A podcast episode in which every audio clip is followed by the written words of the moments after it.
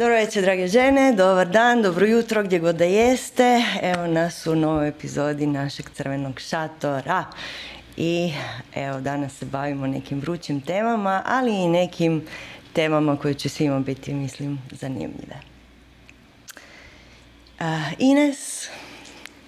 Pozdrav svima. Jako mi je drago da smo se pridružili, da ste se svi pridružili i da ćemo se zajedno družiti u Crvenom šatoru. Inače, ako ne znate, Crveni šator je dobio naziv od stvarnog Crvenog šatora u koji su se nekada žene povlačile za vrijeme svoje menstruacije i dijelile svoju magiju. Nažalost, to se više ne prakticira, ali evo, Sanja i ja to polagano uvodimo kao jedno žensko druženje gdje dijelimo i širimo magiju žena. A kad kažemo magiju, mislimo zapravo na svjesno upravljanje ženskom energijom. Eto, Sanja? Da, danas ćemo pričati o nekim dosta, uh, dosta zanimljivim temama. Vidjet ćemo dokle ćemo stići, jer kao i obično primile smo uh, gomile, gomile pitanja. I sva su zanimljiva. I... Um, Ono s čime ćemo početi danas je um, pitanje što je to zapravo taj ženski princip o kojem svi mi pričamo. Jer kad Ines, ja i svi ostali koji u zadnje vrijeme mnogi pričaju o ženskom principu, o buđenju ženske energije, o tome da svijet ide u novo doba gdje nam je potrebna ženska energija itd. itd. Na što se točno tu misli kad pričamo o tome? I evo, mi ćemo vam ponuditi neke naše ideje. A, prvo i osnovno, dakle, ta naša dualnost ovog našeg postojanja, nazovimo da je to i Yin i Yang, i muško i žensko, i Shiva i Shakti i tako dalje, su zapravo dva osnovna temeljna prirodna principa. Princip održavanja i princip promjene. I... Da bi naš svijet bio u balansu, ta dva principa moraju biti u ravnoteži.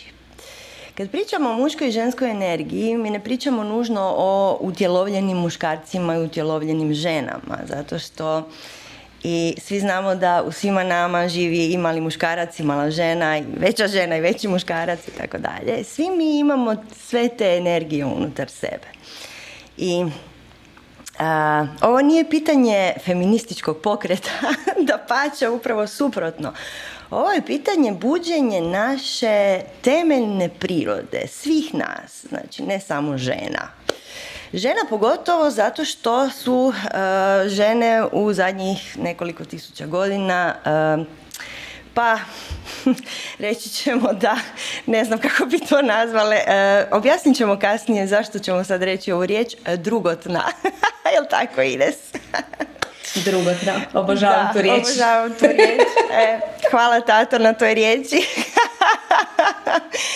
E, znači pričamo o dva principa, o principu stvaranja i o principu promjene, o principu vatre, o principu vode.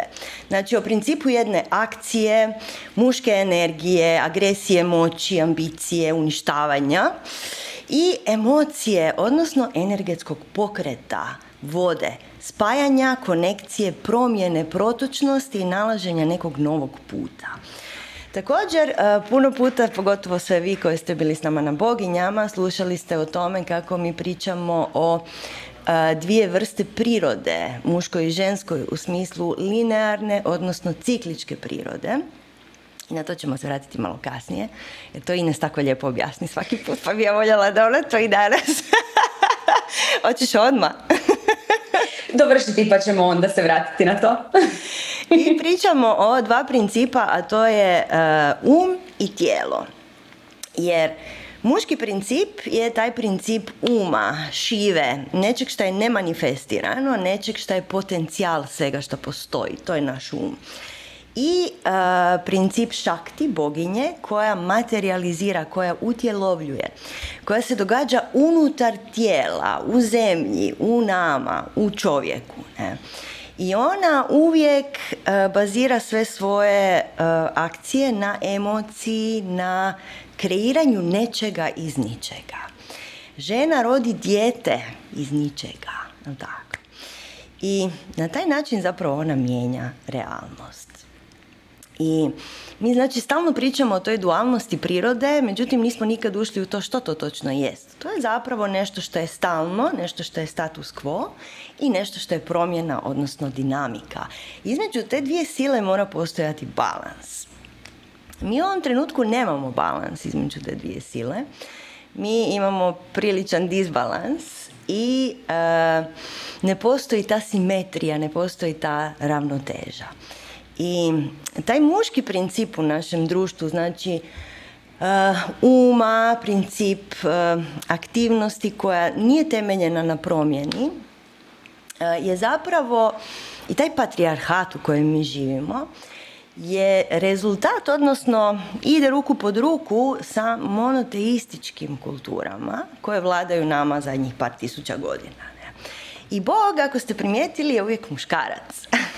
I to je nama strašno zanimljivo, jer zapravo kad gledamo razvoj našeg svijeta, mi naravno gledamo samo ovo naše zadnje doba, ovo naše zadnje doba iz kojih imamo neke zapise i tako dalje, mada postoji puno, puno, puno znanja iz nekih drugih doba koje su bile prije ovoga. A, međutim, u ovo zadnje dobu vlada taj monoteizam.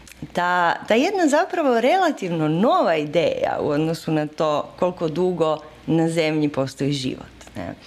I patrijarhat ide sa monoteizmom, to je jednostavno jedan prirodni brak. Tako ćemo to nazvati. Zašto se to događa za njih dvije tisuće godina? Zato što ha, zato što smo mi kao ljudski rod odlučili ući u jedan veliki, veliki eksperiment koji kaže kako bi to izgledalo da nama dominira moć. Da uh, nama dominira ambicija, da nama dominira želimo zadržati sve ovako kako jest. I zapravo ta ideja te, tog podčinjavanja ženske energije uh, je ideja nedopuštanja da se išta mijenja. I kad želite kontrolirati ljude, kad želite kontrolirati masu, onda ne dozvoljavate da se ništa mijenja. I zato smo mi sad u ovom zanimljivom povijesnom trenutku, mi smo sad ovdje da svjedočimo kako će se odmotati ova naša čudnovata društvena situacija.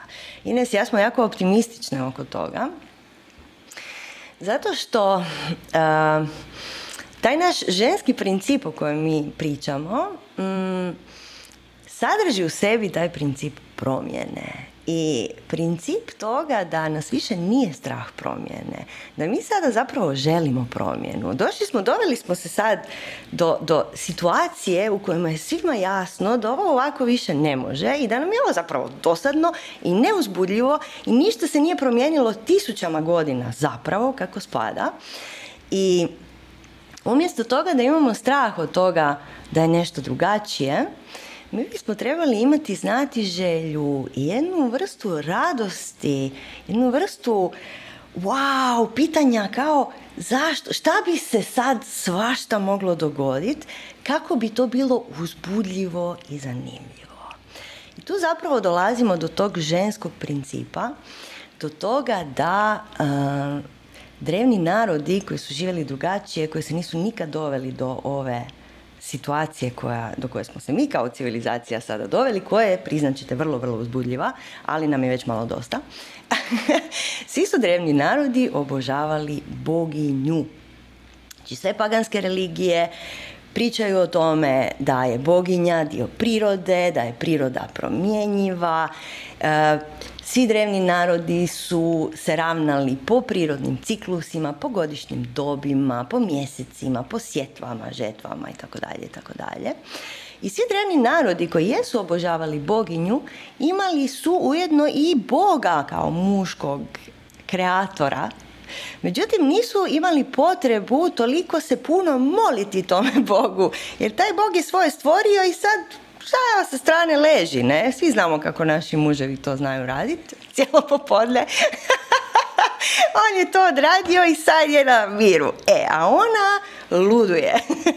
I drevni narodi se mole boginji zato što se njoj treba posvetiti malo više pažnje. Jer ona donosi promjenu i ona sa svakom promjenom donosi potencijalno iznenađenje i donosi nešto potpuno, potpuno novo. I zato je sad takva panika zapravo u cijelom našem društvu, jer svi osjećamo da ide nešto potpuno novo i umjesto da se radujemo tome jer wow, napokon ćemo promijeniti ovaj sustav koji ništa ne valja i to svi znamo od, od trenutka kad smo se rodili i postali svjesni barem.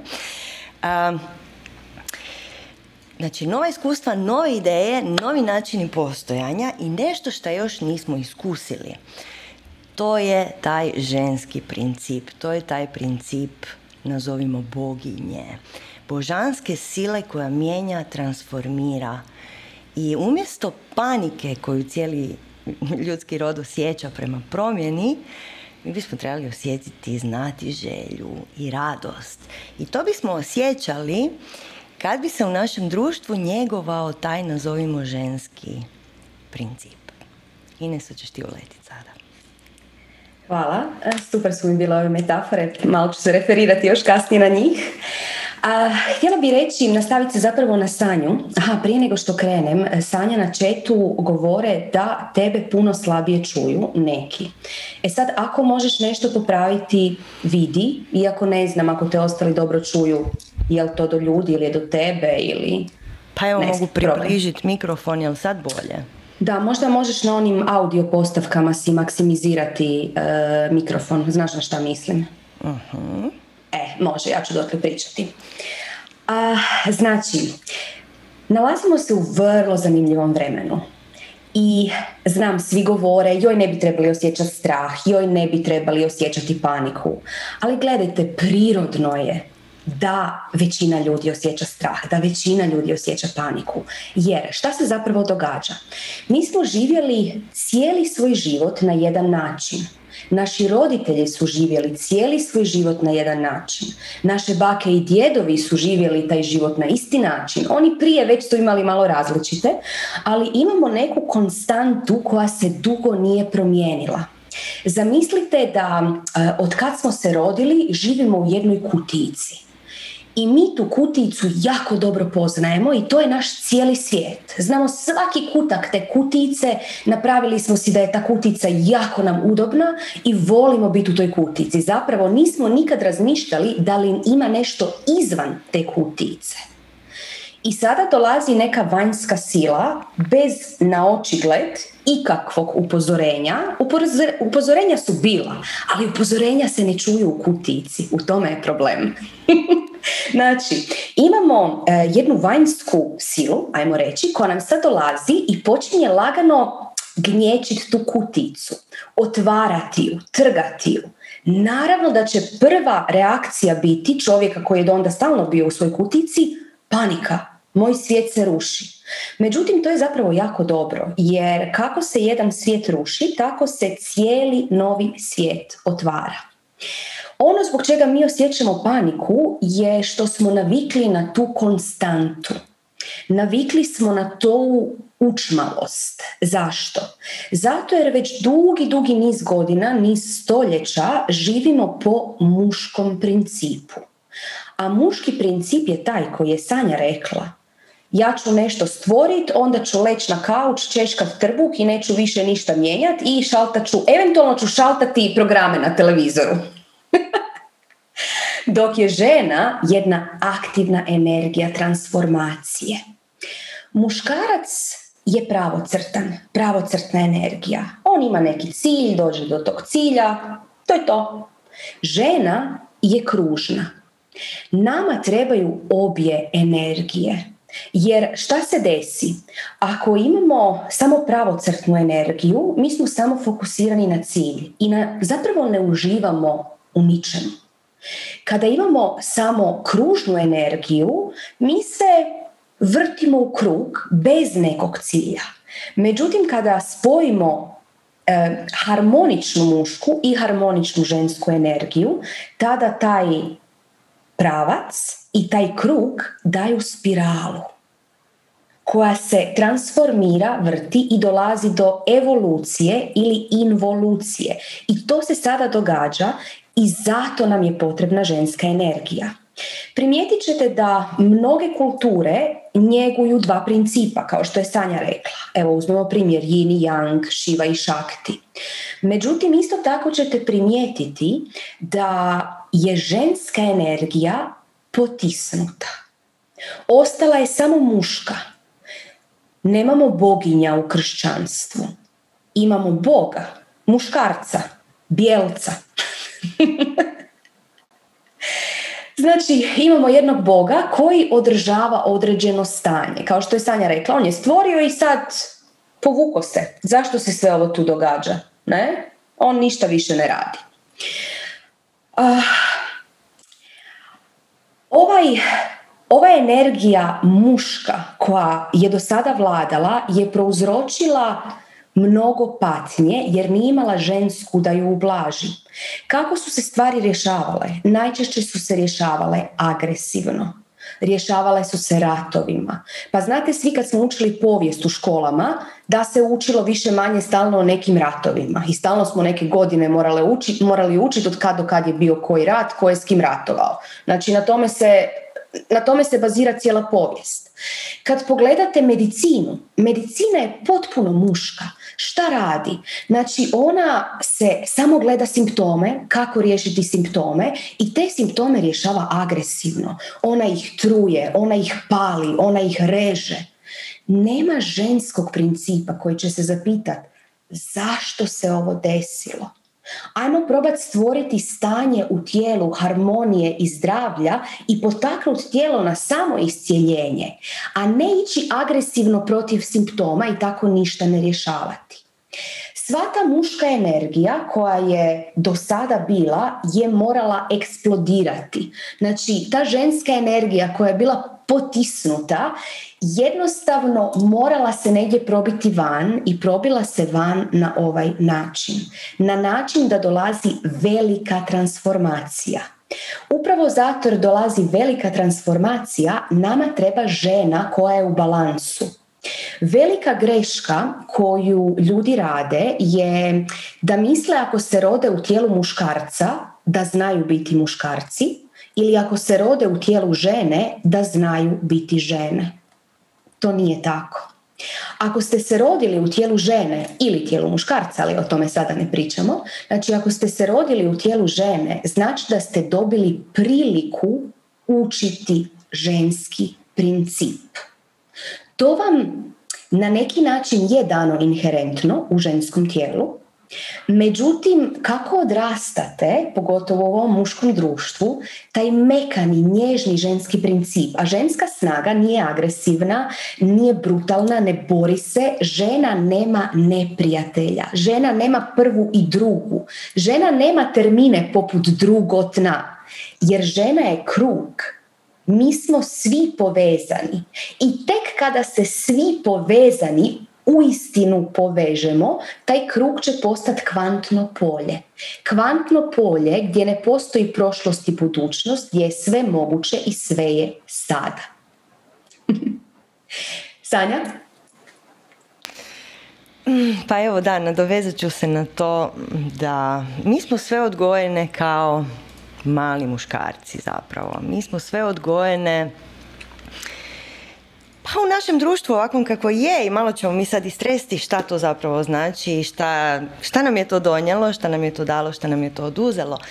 Međutim, ono što jeste činjenica u ovom trenutku je uh, znači to novo doba koje se rađa, koje mi osjećamo da se događa, ono zahtijeva svjesnost i fokus i tu snagu da podnesemo promjenu. I dokle god se mi bojimo, dokle god ovaj svijet živi u strahu, događat će nam se hm, manifestacije našeg straha. I ako shvatimo da je strah od promjene čisti e, posljedica našeg odgoja, posljedica monoteističkih principa, patrijarhata i zapravo disbalansa u prirodi, Um, nemamo se čega bojati. Zapravo samo treba samo Uh, trebamo prigrliti tu ideju da je promjena ono što je prirodno, jer samo mijena stalna jest i pjesnici to znaju i uče nas to u školi. Međutim, mi u životu šta radimo? Mi se zatvaramo u kutijice, u poznate zidove i stojimo unutar njih i nikad ne izađemo van. I ne iskoristimo ovo što nam je dano, a to je najljepša verzija inkarnacije. To žensko tijelo je, složit ćete se, uzbudljivije od muškog.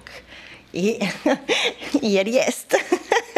Jer imamo nekako više šanse za uzbudljiviji život, za više promjena. I ovo čemu Ines sada pričala, te mogućnosti iscijeljenja u balansu tjelesnom, mi moramo početi ulaziti u tijelo. Mi smo toliko, cijela naša civilizacija je potpuno u umu i mi moramo prihvatiti neke od onih starih tantričkih principa i ponovno se vratiti u tijelo kako bismo shvatili da je puno, puno energije za puno transformacije skriveno u našim tijelima. I opet je tu stvar odgoja. Mi nismo odgojene, mi smo odgojene kao mali muškarci. Ništa naša kultura ne zna o našem tijelu. I taj naš, ta naša želja za suradnjom, ta naša želja za stvaranjem kruga o kojem je Ines pričala, to je nešto što čini svijet ljepšim mjestom.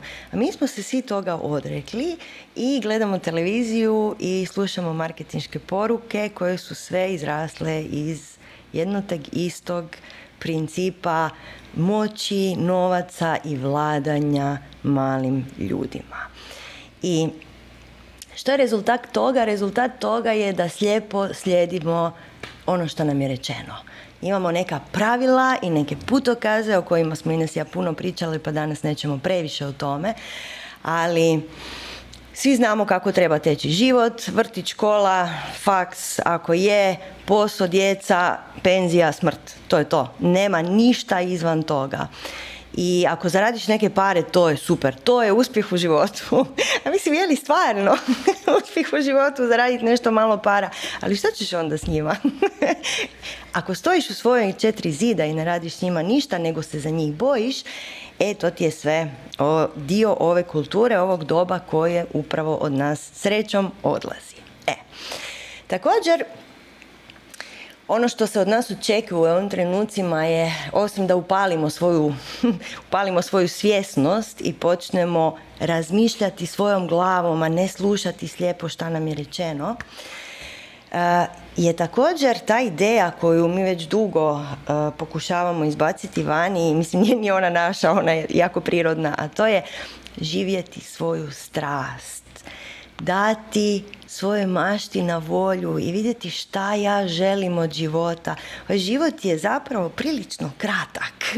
Mislim, svi znamo da uvijek imaš ovo vrijeme sad i od trenutka kad sam se rodila do vremena sad prošlo je u, u objektivnom svemiru relativno puno godina i u objektivnom svemiru nemam još više baš jako puno.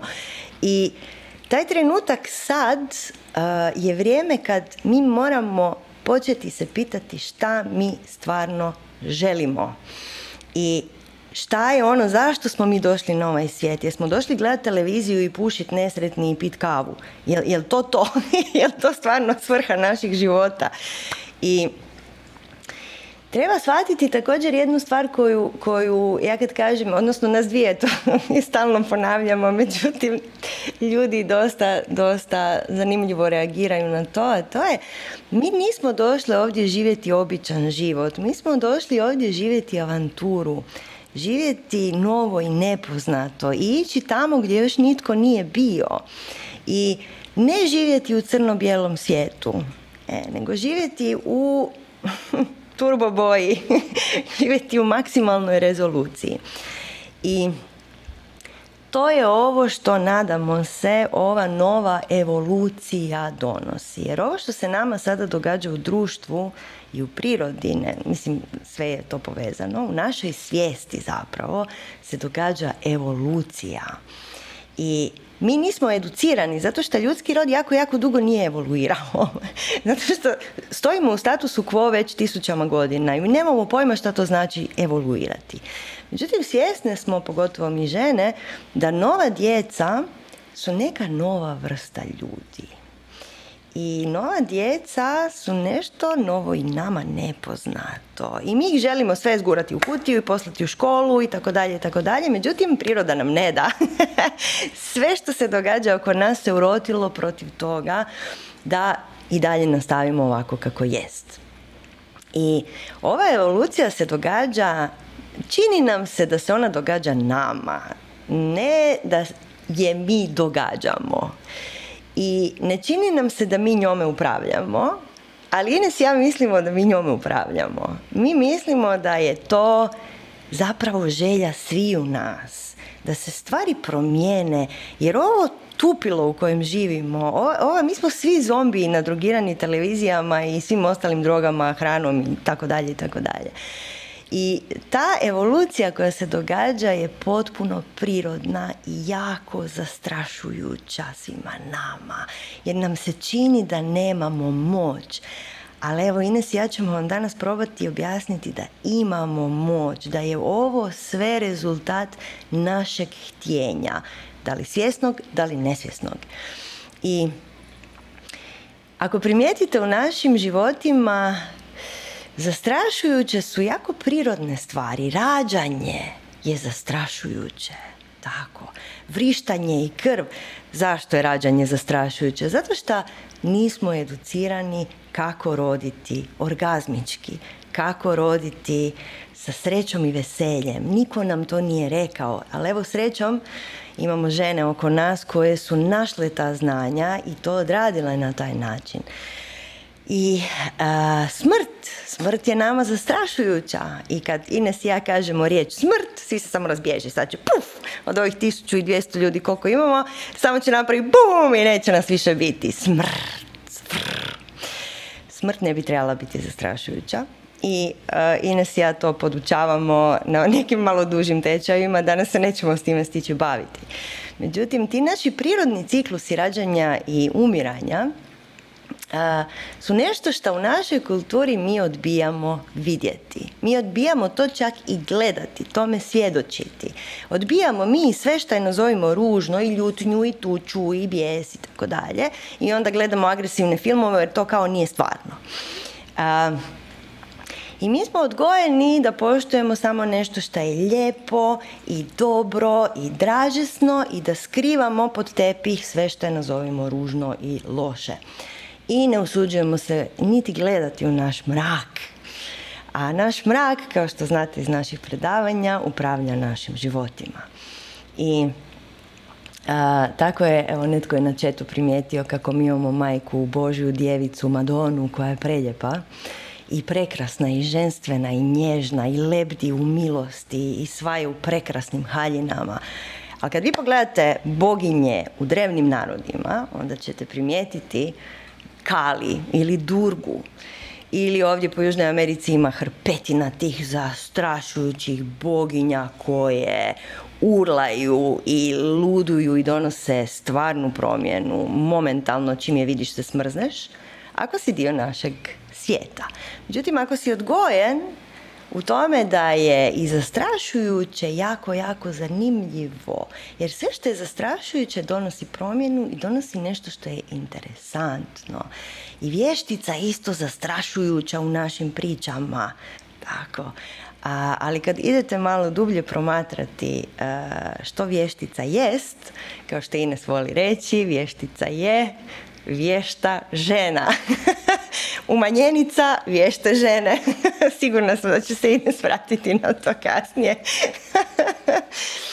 I, znači, naša kultura se ne zna nositi sa zastrašujućim, zato što je samo skrivamo. E, I ne znamo pozvati u pomoć te sile iz, nazovimo, podsvijesti, iz podzemlja, i mi ne poznajemo nijednu drugu silu osim te naše famozne Madone koja je sva krasna i divna.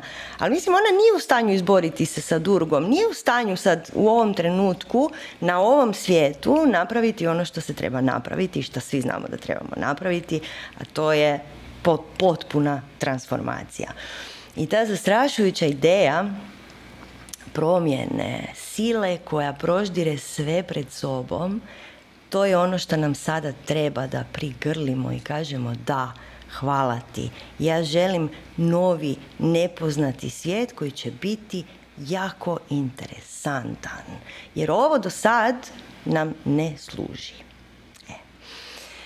Um, tako da evo, dolazi nam neka nova sila koju društvo želi sakriti i uspješno, uspješno skriva za njih puno, puno, puno stoljeća. A svi znamo da skrivanjem nećemo doživjeti nikakav napredak. Ines, sad ćeš ti dalje. Hvala. A, važno je da ovu transformaciju koja se sada događa ne shvatite na krivi način. Da muški princip koji se u međuvremenu, pošto je bio sam, totalno izvitoperio i postao je debalansiran. Zato su naši muškarci takvi kakvi jesu trenutno, zato je svijet takav kakav je, ne zato jer je muška energija loša. Znači, to ne govorimo. To nije tako. Muška energija, kada je balansirana, je izvrsna. Međutim, kako je izgnao ženski princip muškarac, on je sam postao bolestan. Šta je bolest? Biti u neravnoteži. To je bolest. Nemojte krivo shvatiti da sad taj izvitopereni muški princip će zamijeniti ženski princip. Ne, to ne govorimo. Da, probudit će se ženski princip i nama sad treba ženski princip. Zašto? Zato jer je žena, kada je u ravnoteži, ta koja je hraniteljica, ta koja transformira, ali isto tako koja podržava. I ona sad to novo doba treba donijeti kao kad se beba mala rađa. Treba ga njegovati, treba ga hraniti, treba ga potaknuti da se te promjene dešavaju. Kada taj ženski princip zavlada, ženski princip nije takav da želi biti nadmoćan. Sjetite se da je žena koja je u ravnoteži je krug. E, mala digresija, znači nama su od malena ženski časopisi nadmetali da e, žene se uspoređuju kako se koja obukla, kako koja izgleda, da se natječu koja bolje izgleda. A inače, više manje sve izgledamo isto, to jest izgledale smo isto. Mislim, kad šećeš po, ne znam, Ilici po Zagrebu, sve žene izgledaju isto. A, ženski princip nije taj, to nam je muški princip nametnuo. Ko je bolji, ko... Znate ono, žena je ženi najveći neprijatelj. E to je došlo iz vitoperene muške energije. Žena se izgubila i onda se počela natjecati. Međutim, jednom kada se taj ženski princip povrati u svom balansu, on će izbalansirati muški princip.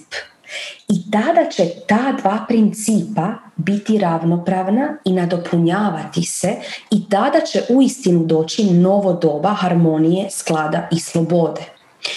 Isto tako, nemojte novo doba uzeti zdravo za gotovo. Novo doba dešava se jedan kvantni evolucijski skok. Što znači kvantni evolucijski skok? To ne znači polagana evolucija gdje svi evoluiraju. Ne, ne. Ovo je sad, stisnulo nas je jako, znači to je ona mračna noć duše o kojoj se priča, znači jako, jako nas je pritisnulo i sad gledamo ko će iz toga uspjeti se lancirati u visine, a ko će ostati unutra stisnuti. Vi, ako ne osjetite te nove principe i ne počnete se ravnati po tim novim principima, recimo žene, ako ne osjete da u sebi imaju tu jednu suptilnu, nježnu, ali nepobjedivu snagu, nema veće snage od snage majke. Ako je dijete u opasnosti, ona će dići kamion. Čitali smo o takvim stvarima.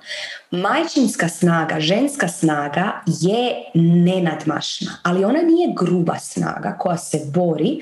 Ona je snaga koja svaku prepreku prelazi sa lakoćom i smješkom. I zato nema neprijatelja, jer zna da smo svi u krugu i zna da može biti iznad svih. A, takva snaga, ako žena ne upoznaju takvu snagu u sebi, e tada se neće uspjeti vinuti u orbitu.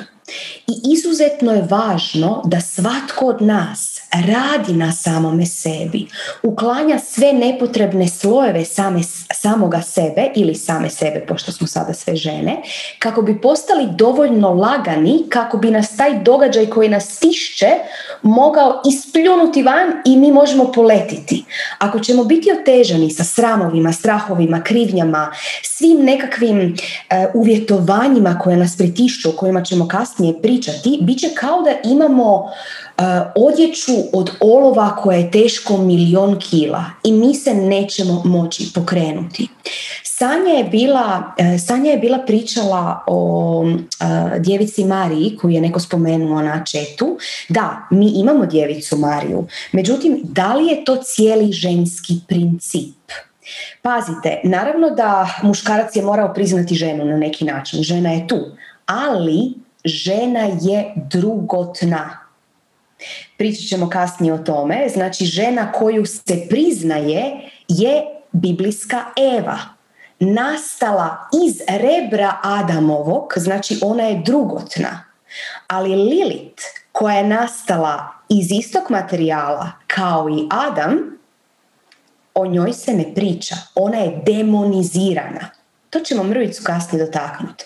Znači, muški princip je priznao ženu, ali samo onu njezinu svijetlu stranu koju je onda kastrirao, doslovce, oduzeo je moć i postavio je u djevu koju treba pomagati, djevica čista, pasivna, jao jadna ona ne može ništa sama. Pa znate sve one stare bajke gdje uvijek princ spašava, um, princ spašava bajnu djevu, a djeva ili spava stoljetni san ili je jadna negdje zarobljena i ona nema apsolutno nikakvu moć. To se polagano počinje mijenjati.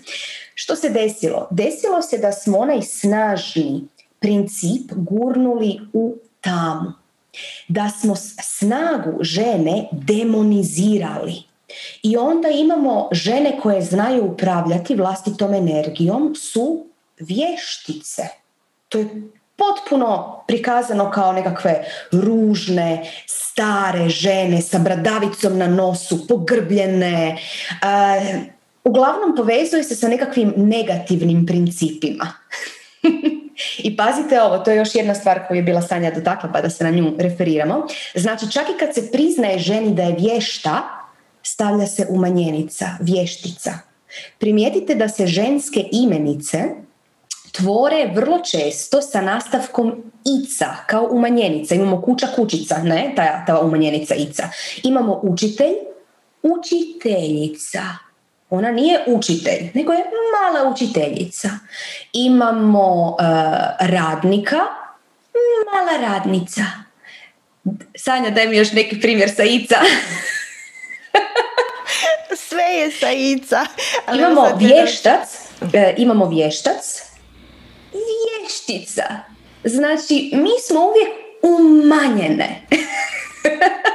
O tome su feministice bile pričale. Feministice su po nama malo zaglavile u tom muškom principu na koji su izražavale način energije, jer kada uistinu žena spozna svoju snagu, ta snaga se raširi iz vas i vi postanete zlatno utjelovljenje boginje.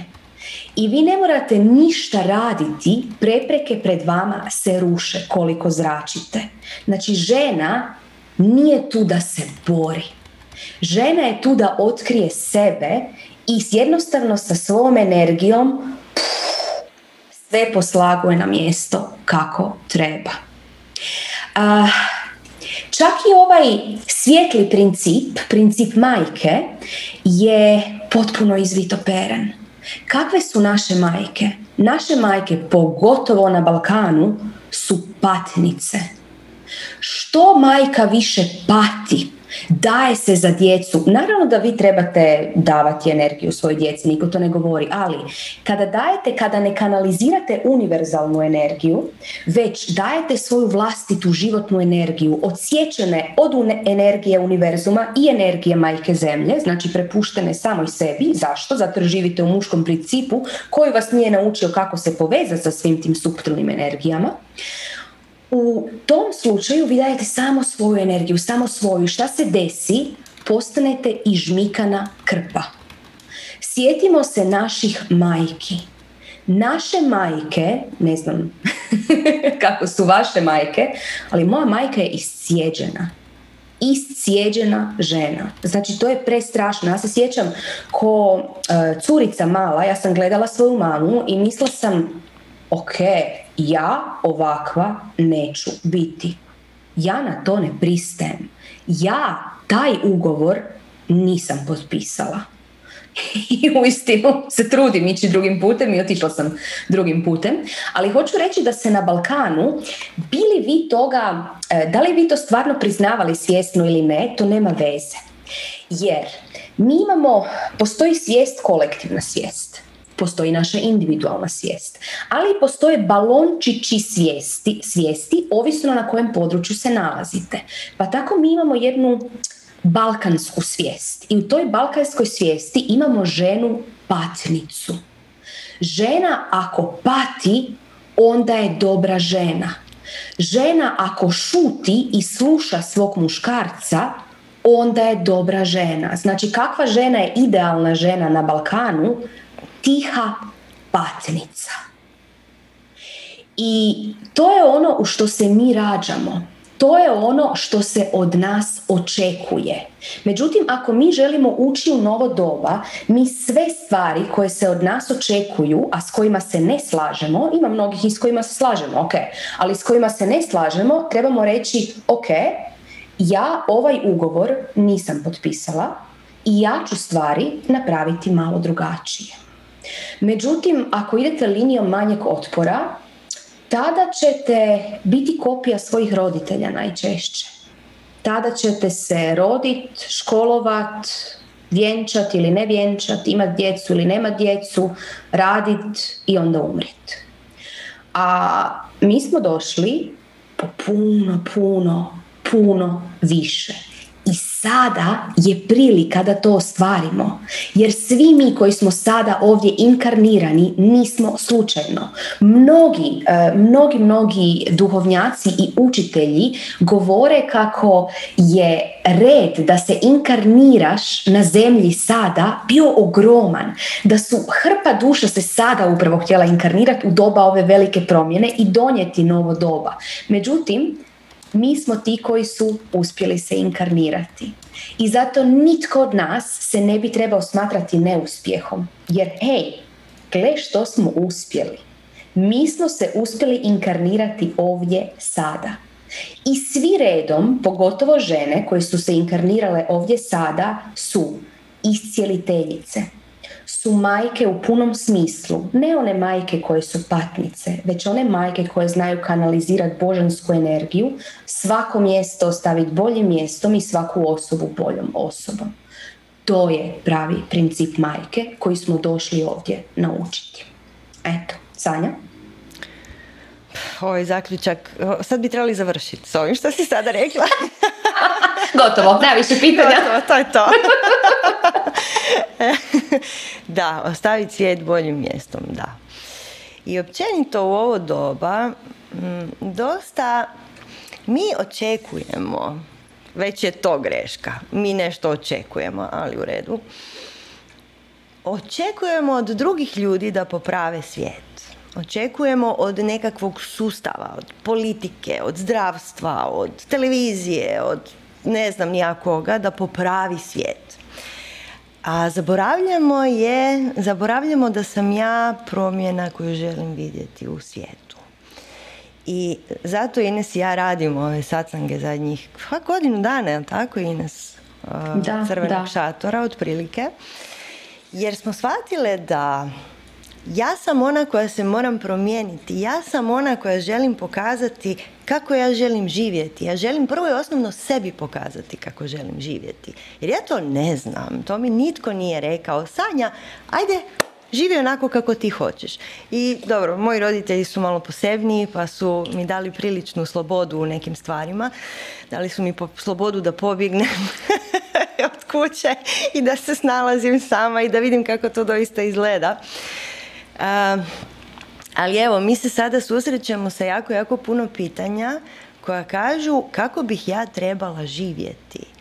I dobile smo nekoliko pitanja koja su vezana za majčinstvo, za majčinstvo male djece. Ne ovo majčinstvo o kojem je Ines sada upravo pričala. I pitanja koja kažu moram li ja u ovom životu biti majka djeci? I kad to pitate nas dvije, mi ne volimo odgovarati na takva pitanja, zato što to je na vama. Na svakome od nas je sloboda da odlučujemo kako će izgledati naš život. I ta sloboda je nama teška. Mi mislimo da preuzeti odgovornost za svoj život je nešto što je nama hmm, breme, umjesto da kažemo wow, ja imam slobodu i da, ja sam odgovorna za svaki svoj korak. I umjesto da nađemo ljepotu u tome, mi se sakrijemo iza pravila, iza normi, iza nekakvog odgoja, iza to bi trebalo i to je normalno. E. Mislimo da je tome došao kraj, jer sve šta bi trebalo i šta je normalno više, ne, više se ne događa onako kako se događalo prije. I nemamo pojma više šta je normalno, niti šta bi trebalo. I zato, možda zato, Ines i ja zadnjih godinu dana pričamo jako puno i podučavamo neke nove stvari. Počinjemo podučavati upravljanje energijom unutar nas, počinjemo podučavati što znači stvarna svjesnost i na koji način doista stvaramo svijet oko sebe. I čuti ćete od nas, ja sam sve i za mene je sve moguće. I to bismo voljele da svaka od vas stalno ponavlja. Ja sam sve i za mene je sve moguće. Međutim, ako sad to probate čak i u svojoj glavi reći, osjetit ćete kolike blokade će se. Momentalno će se dogoditi napad iznutra. Napad svih naših uvjerenja koja se ne slažu s time. I mi kad smo najavili ovu temu, onda smo rekli da ćemo pričati o magiji. Mi kad pričamo o magiji, mi pričamo o svjesnom upravljanju energijom. Ne pričamo o vještica, vješticama koje izljevaju strahove, mada i tu ima puno toga. Jer naše narodne mudrosti imaju jako, jako puno sadržaja koja su se tu dogodila iz davnina, koja su usmenom predajom nama i dalje dostupna. Međutim, ono što smo Ines i ja otkrile i ono što vam je Ines malo prije rekla, ali vjerojatno mnogi od vas niste čuli, a to je da kad se ponašaš doista u skladu sam sa sobom, imaš pristup drevnim znanjima na energetskom nivou. I za to treba malo više edukacije od ovih par riječi koje sad mi stignemo tu reći. Ali činjenica je da u ovom trenutku, evo šamani kažu da su vrata raja otvorena i vrata pakla su otvorena. Mi smo došli u trenutak kad su vrata energetskog svijeta nama otvorena. I možemo otići ili u pakao ili u raj ili ostati ovdje i igrati se jedni, i s jednim i s drugim. I mi u ovom trenutku imamo puno, puno više mogućnosti nego bilo koji... bilo koja osoba u poznatoj povijesti. Poznatoj povijesti. Činjenica je da sva stara znanja su nama skrivena i svi mi naziremo da ih ima. I vi kad uđete u egipatsku piramidu, mislim to ne, mislim to kako nas uče u školi da je to građeno, ja svaki put mi bude jako smiješno. Neki robovi su nosili neke kamenje i onda su svakih dvadeset godina stavili jedan kamen i onda su otišli po drugi, mislim, suludo potpuno. Znači, mi smo svjesni toga da je ovo doista Kali juga, da je ovo doba degradacije čovječanstva. I ono čemu se mi nadamo je da je to bilo to, da smo došli na dno te pračke i da ćemo sad krenuti jednim novim putem, prisjetiti se nekih naših mogućnosti koje nam do sad nisu bile očigledne i vidljive. I baš zbog toga je to buđenje ženskog principa u širokom smislu jako, jako važno. I vidjela sam tu na četu se pitalo na koji način ćemo mi probuditi te ženske principe. Pa... Uh, sa puno alata, mislim da ćemo kasnije pričati malo, malo detaljnije o tome. Uh, Mi smo već počeli buditi ženske principe. Mi shvaćamo da sve skupa ovo nam se ne sviđa. Mi bi htjeli nešto novo. Pa vidite koliko nas ima danas ovdje. Znači, iz satsanga u satsang to je sve veća i veća grupa žena koja bi nešto htjela promijeniti u svom životu, poboljšati, otkriti, odraditi. S druge strane, događa se sve veći i veći napad na taj ženski princip i to je također zanimljivo.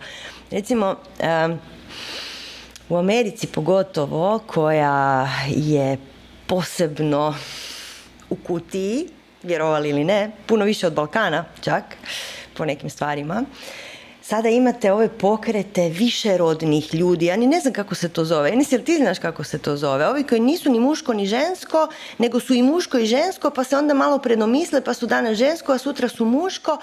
E, tako ja imam jednu magijsku skupinu od puno, puno ljudi u kojima je sad počeo biti ozbiljan problem, jer ti više ne znaš kako da se obratiš toj osobi, je li on muško, žensko, ili on sve, ili on danas muško, jučer bio žensko.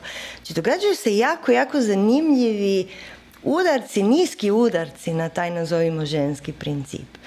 Jer ovaj disbalans u kojem jesmo će nam još neko kraće vrijeme donositi, donositi turbulencije sa svih strana i ako ne počnemo raditi na sebi i ne počnemo centrirati svoju energiju, ne počinjemo doista vidjeti tko smo mi i što želimo u životu, sa svih strana će nam dolaziti valovi nekih naizgled novih ideja koje nemaju nikakvog smisla. E. I ja sam promjena koju želim vidjeti u svijetu. Ja sam sve, ja mogu sve. To će biti mantra i to već jest mantra mnogih ljudi koji s nama uče neke nove stvari. E, razmislimo što želimo, što doista hoćemo od svog života. Jer to buljanje u ekran cijeli dan i kuhanje, to nema, nema više. Mi nemamo na koji način doprinijeti ovom svijetu iz te perspektive. Potrebno je shvatiti da smo mi puno, puno više od ovog uma i da smo puno, puno više čak i od ovog tijela, ali prvo ćemo morati upoznati tijelo, jer činjenica je da mi ne poznajemo tijelo. I vi znate da se Ines i ja bavimo jogom već dvadeset godina zadnjih i mnogim drugim stvarima koje jesu vezane za tijelo i za energetsko tijelo, ali činjenica je da je naše tijelo nevjerojatan mehanizam. A mi smo svi odgojeni da radimo šta? Da sjedimo i eventualno ležimo i jedemo pred televizijom. To je to. I onda dva put jedno odemo na nekakav, nekakvu tijelovježbu koja, je on, koja nam je užasna svima po redu. E. Jer kao to se mora, jer kao, eto, bilo bi dobro da nemam stomačinu od jak ispred sebe. Međutim, to nije to. Naše tijelo je stvoreno da bismo ga mi koristili. I a, Ines i ja podučavamo i spontano kretanje na nekim od naših tečajeva i kasnije ćemo se vratiti na seksualnu energiju i tako dalje. Ono što je strašno, strašno važno je kad mi pričamo o buđenju ženske energije, mi pričamo o tjelesnom, fizičkom buđenju i muškaraca i žena, ne samo žena. I pričamo i o buđenju svjesnosti svih naših elemenata. Um, tako da evo, to je otprilike samo mali, mali uvod u nešto što ćemo kasnije vjerojatno taknuti ako stignemo malo, malo više. Ali ono što je strašno važno je da počnemo živjeti, a ne preživljavati i čekati da se nešto dogodi što će inicirati netko drugi. Ines, ćeš ti dalje. Hvala. E, dotaknut ću dalje malo magiju o kojoj smo krenuli pričati. Magija je na izgled ostala prisutna, iako zapravo ostala je prisutna blijeda kopija, slika, sjena slike magije. Znači, toliko daleko od magije. I ona je prikazana u filmovima, u knjigama kao nekakav čiribu, čiriba. Međutim, prava magija, onako kako ju Sanja i ja podučavamo, a podučavamo je na transformativnom školovanju Strast, vrlo sistematično, to naše strastrenice znaju koje su sada ovdje, Ono što je prava magija je svjesno upravljanje vlastitom energijom. Kada vi znate svjesno upravljati vlastitom energijom, vi stvarate čuda. Vi jeste čudo onda i zato stvarate čuda. Međutim, kada, kako će se to desiti? Nama je magija inherentna ljudskim bićima, pogotovo ženi. Jer žena je, za razliku od muškarca, ljudsko biće koje zapravo ima magijski organ, a to je maternica. I o tome ćemo isto pričati. Muškarac nema magijski organ, on se mora konektirati, mi imamo magiju u sebi. Međutim, kada tokom našeg odgoja, ne samo tokom našeg odgoja, već, već dok ste vi u maminom trbuhu, recimo, vaša majka je u stanju tihe patnice, ili vaša majka se boji da li će vas moći prehraniti, da li će njezin muž, vaš otac, ostati tu ili će negdje otići, da li će ju prevariti. Znači, razne stvari se dešavaju. Da li ćete vi biti zdravi, ima neka egzistencijalna pitanja. Sve te stvari stvaraju određenu biokemijsku ravnotežu u njezinom, ili bolje rečeno neravnotežu, u njezinom tijelu. To sve dopire do vas putem posteljice. Nemojte misliti da ne dopire. I dopire u, ključnom, u ključnim trenucima kada se vi oblikujete. Kada se vaš živčani sustav oblikuje. I polagano se počinje implementirati u vaš živčani sustav osjećaj ja nemam dovoljno. Ako je to osjećaj koji ima vaša majka. Ili ja sam žrtva. Ili ja sam bespomoćna. Vi već na svijet dolazite sa tim pritisnuti. I onda ide dalje razno školovanje, razno uvjetovanje, cijeli svijet koji vas pritišće i tu se počinju stavljati prekrivači na vaše svjetlo. I onda je uvijek prvi čin magije skidanje tih pokrivača. Jer dok vi na sebi imate tu olovnu odjeću srama, straha, krivnje, uvjetovanja, kad imate oko sebe sve te autoritete koji vas zastrašuju, e tada vi ne možete ući u svoje tijelo čiste svjetlosti koje je potpuno lagano i radi magiju prirodno. Vi kad se oslobodite, kad uđete u tijelo čiste svjesno, svjetlosti, kad inkarnirate tijelo čiste svjetlosti, tada magija dolazi potpuno prirodno. I vaše tijelo zna raditi magiju koje trenutno niste ni svjesni. Međutim, da bi do toga došlo, potrebno je to tijelo probuditi i potrebno je skinuti sve te suvišne slojeve. Kad smo kod autoriteta, imali smo pitanje od naše Ivone, koja je bila pitala... Uh, Znači, ona ima strah od autoriteta. Zašto?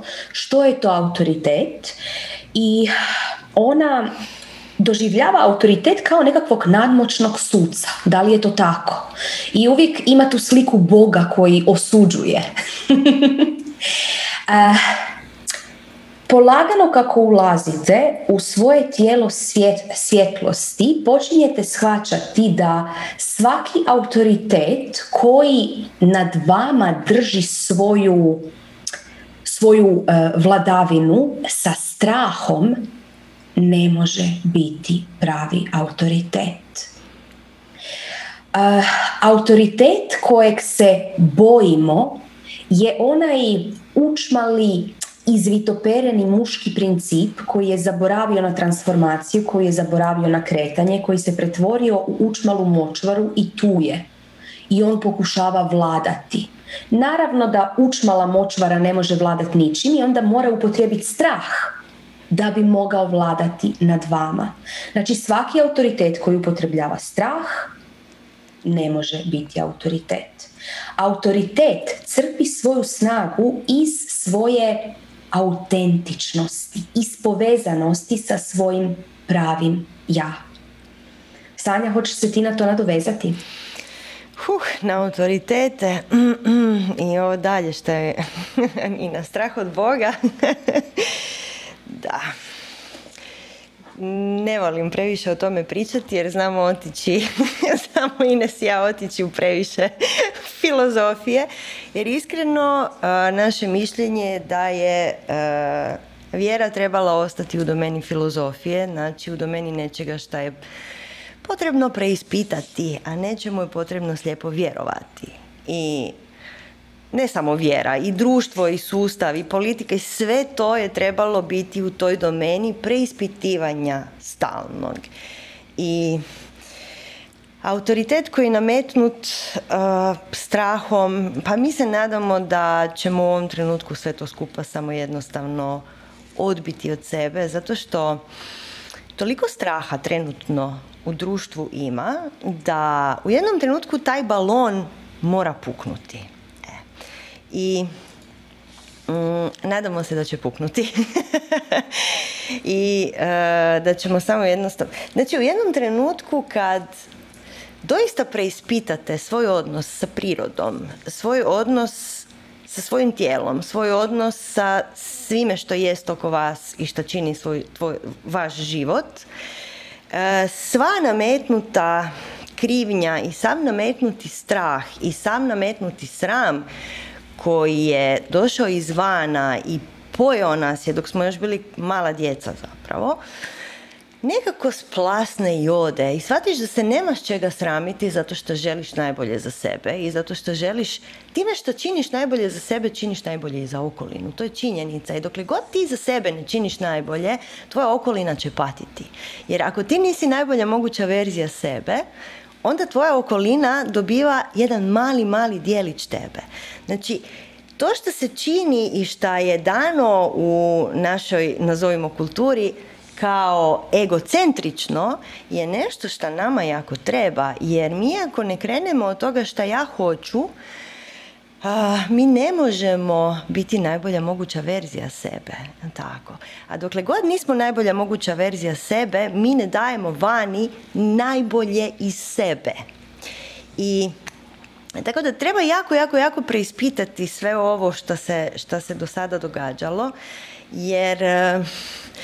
Jako, jako puno normi, dogmi, svega toga je nakalemljeno na naš sustav i ako ne krenemo od toga šta ja hoću od života i doista ne preuzmemo odgovornost za odgovor na to pitanje, živjet ćemo i dalje u tom ko hrčak, sram krivnja, sram krivnja, sram krivnja, ne usudim se, nemam hrabrosti, strah me.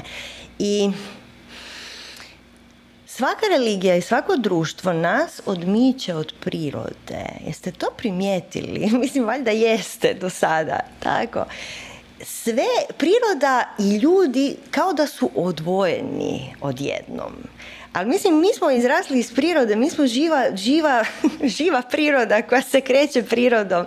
Mi smo bića koja su u stanju komunicirati sa prirodom na puno, puno, puno, puno višoj razini od ove koju sad radimo, sad ne radimo ništa od toga. I dokle god, kad god imate autoritet koji je izvan vas i koji vas želi maknuti od vašeg prirodnog stanja i vašeg prirodnog bivanja, to nije autoritet, to je... Netko ko ne želi da vi prođete proces individualizacije. A proces individualizacije je proces u kojem mi doista ujedinjujemo svoju volju, svoju namjeru, a, svoje želje. I onda to sve zajedno rodi nas u jedno biće koje ima svoju svrhu. Ne znam, ja sam ovo sad previše sažela, ali... Nadam se da ste shvatili. Znači, sve što nas vodi van nas je nešto što uh, više ne može imati moć. Jer u ovom trenutku ne možemo vjerovati nikome koji je izvan nas. Tako da nemojte vjerovati ni Ines ni meni. Nemojte, molim vas, vjerovati slijepo u sve ovo što pričamo. Isprobajte na sebi. Sve, sve, sve, sve, svaka ideja koja se desi izvana isprobaj je na sebi i probaj kako ti s njom re, re, rezoniraš i kako ti na nju reagiraš. I ako je reakcija sram, krivnja, strah, znači da ta ideja nije za tebe. Točka. Jer ima jako puno ideja na svijetu. Za svakoga od nas ima jako puno, puno toga. Htjela bi se samo referencirati na... Um, Pitanje na chatu, Ines, koje smo dobili, ne znam jesi vidjela, a pitanje je bilo što je spontano kretanje. Spontano kretanje, odlično mi je što je ovo pitanje se dogodilo sad na chatu. Jer šta je spontano kretanje? Spontano kretanje je ovo. Spontano kretanje je bilo koje kretanje koje nije programirano. A kao što mi dobro znamo, u našem društvu svako kretanje je programirano. Od toga kako sjediš, kako sjediš u školi, kako sjediš kao dama, kako sjediš u birtiji, kako sjediš za ručkom, kako sjediš pred televizijom, sve je isprogramirano. I kako je naš jedan dobar drug muzičar rekao, zadnje dvije tisuće godina a, ne postoji ritam u našem društvu. U zadnjih dvije tisuće godina je zabranjeno spontano kretanje. Spontano kretanje je, na primjer, spontano plesanje. To je nešto najbliže što imamo za vježbanje spontanog pokreta. Kad mi pričamo o spontanom kretanju, mi idemo i u malo neke dublje, dublje stvari, energetsko spontano kretanje. Međutim, ovo pitanje mislim da se odnosilo na isključivo fizičku, fizički dio nas, a to je da žene trebate plesati spontano, ne plesati valcer. Valcer je tipično muška kreacija, to je jedna isprogramirana stvar. A, tango, s druge strane, nije isprogramirana stvar. Mislim, ne mora biti ni valcer, ali mi ga tako doživljavamo. Ne? I svako spontano kretanje će vas dovesti do jednog vrlo zanimljivog centra, energetskog centra u vama. I recimo mi se znamo jako puno uh, čuti od žena da je na, meni je meditacija jako teška. Ja ne mogu sjediti jer mi moj um prebučan. Odlično, onda se digni i kreći se. Upali si muziku i pleši. I nakon pola sata ili, ili kraće, vjerojatno i kraće, spontanog pokreta koji nije isprogramiran, koji nije naučen, to nije tvoja plesna škola i tvoj hip-hop, nego je to pustiš da tvoje tijelo radi šta god treba raditi, sjetit ćete da ste se vratili u centar i da odjednom imate kontrolu, nazovimo to kontrolom, da imate pristup svojoj energetskoj jezgri. I onda možete sjesti meditirati, onda možete raditi puno, puno fokusiranije sve što god radite. Um, trbušni ples, pita Andreja kako se tu uklapa trbušni ples. Gledajte, svaki ples je fora za učit. Svaki ples je divni. Trbušni ples je divna stvar za žensko tijelo. Trbušni ples je jedna, mislim, vjerujem, najbolja metoda koju sam susrela ikad za žensko tijelo. Međutim, to nije ovo o čemu pričamo. Pričamo o bacanju. Pričamo o tome da doista pokreneš sve strukture u tvojem tijelu, jer ti na trbušnom plesu moraš imati kontrolu nad jednim dijelom i e, opet kontrolu nad svim dijelovima zapravo. Jako velika kontrola se traži u trbušnom plesu, iako on izvana izgleda kao o, radimo ovo. Ali e, ono što, na što vas mi pozivamo je da pustiš sve naučeno, upališ muziku, staviš povez i poludi. I osjetit ćete da, da naše tijelo je puno stvari koje smo mi pohranili. Mi smo puno puta pričali o tome i ne da nam se danas sad ulaziti u to jer nemamo vremena za to. Naše tijelo je skup naših doživljaja, impresija, skup svega i svačega i svih mogućih iskustava i ona su doslovno pohranjena u našem tijelu. Kako njih otpustiti van? Kroz spontani pokret. Pusti ga van, osjeti što tijelo hoće raditi. I evo, mi vam predlažemo da to radite svaki dan. I jako je zabavno, uh, jako je korisno i evo, vodi u neke uh, vrlo interesantna istraživanja. Eto. Uh, ja sam sad napravila totalnu digresiju. Ines, nemam pojma di smo stale. To je odlično, ja ću se nastaviti na tvoju digresiju.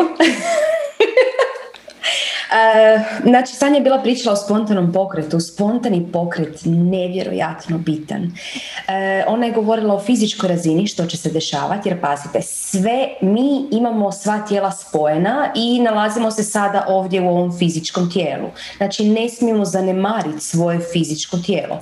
Putem fizičkog tijela možemo doći do ostalih tijela. To je možda najlakši put. I onda kada vi radite spontani pokret, kakav god da bude, vi zapravo kao da oslobađate te nakupljene impresije i te terete. Jer sve što ste ikada iskusili, svaki događaj, svaka emocija, bilo što, što niste propustili kroz sebe, a mi nismo naučeni da stvari propuštamo, nego smo naučeni da stvari sadržavamo. To je taj muški princip. Imati. To želimo. I kako mi sve u sebi zadržavamo, razne, razne događaje koji su nam se desile, emocije koje smo doživjeli, misli, ideje koje smo imali, one su ostale zablokirane u našem tijelu, a kada energija bude zablokirana i ne miče se, ona se doslovce pretvori kao u neku močvaru, onako kao malo zgnjili. I onda mi sa tim fizičkim pokretima, i to nisu fizički pokreti da sad vi izgledate lijepo dok plešete ili kad idete ono negdje van pa kao ono plešete da, da to na nešto liči. To je ples gdje vi osjećate šta trebate i gdje osloboditi u tijelu i na taj način to oslobodite. To je ples u kojem vi intuitivno osjećate kako pokrenuti tijelo da bi pokrenuli energetski tijelo.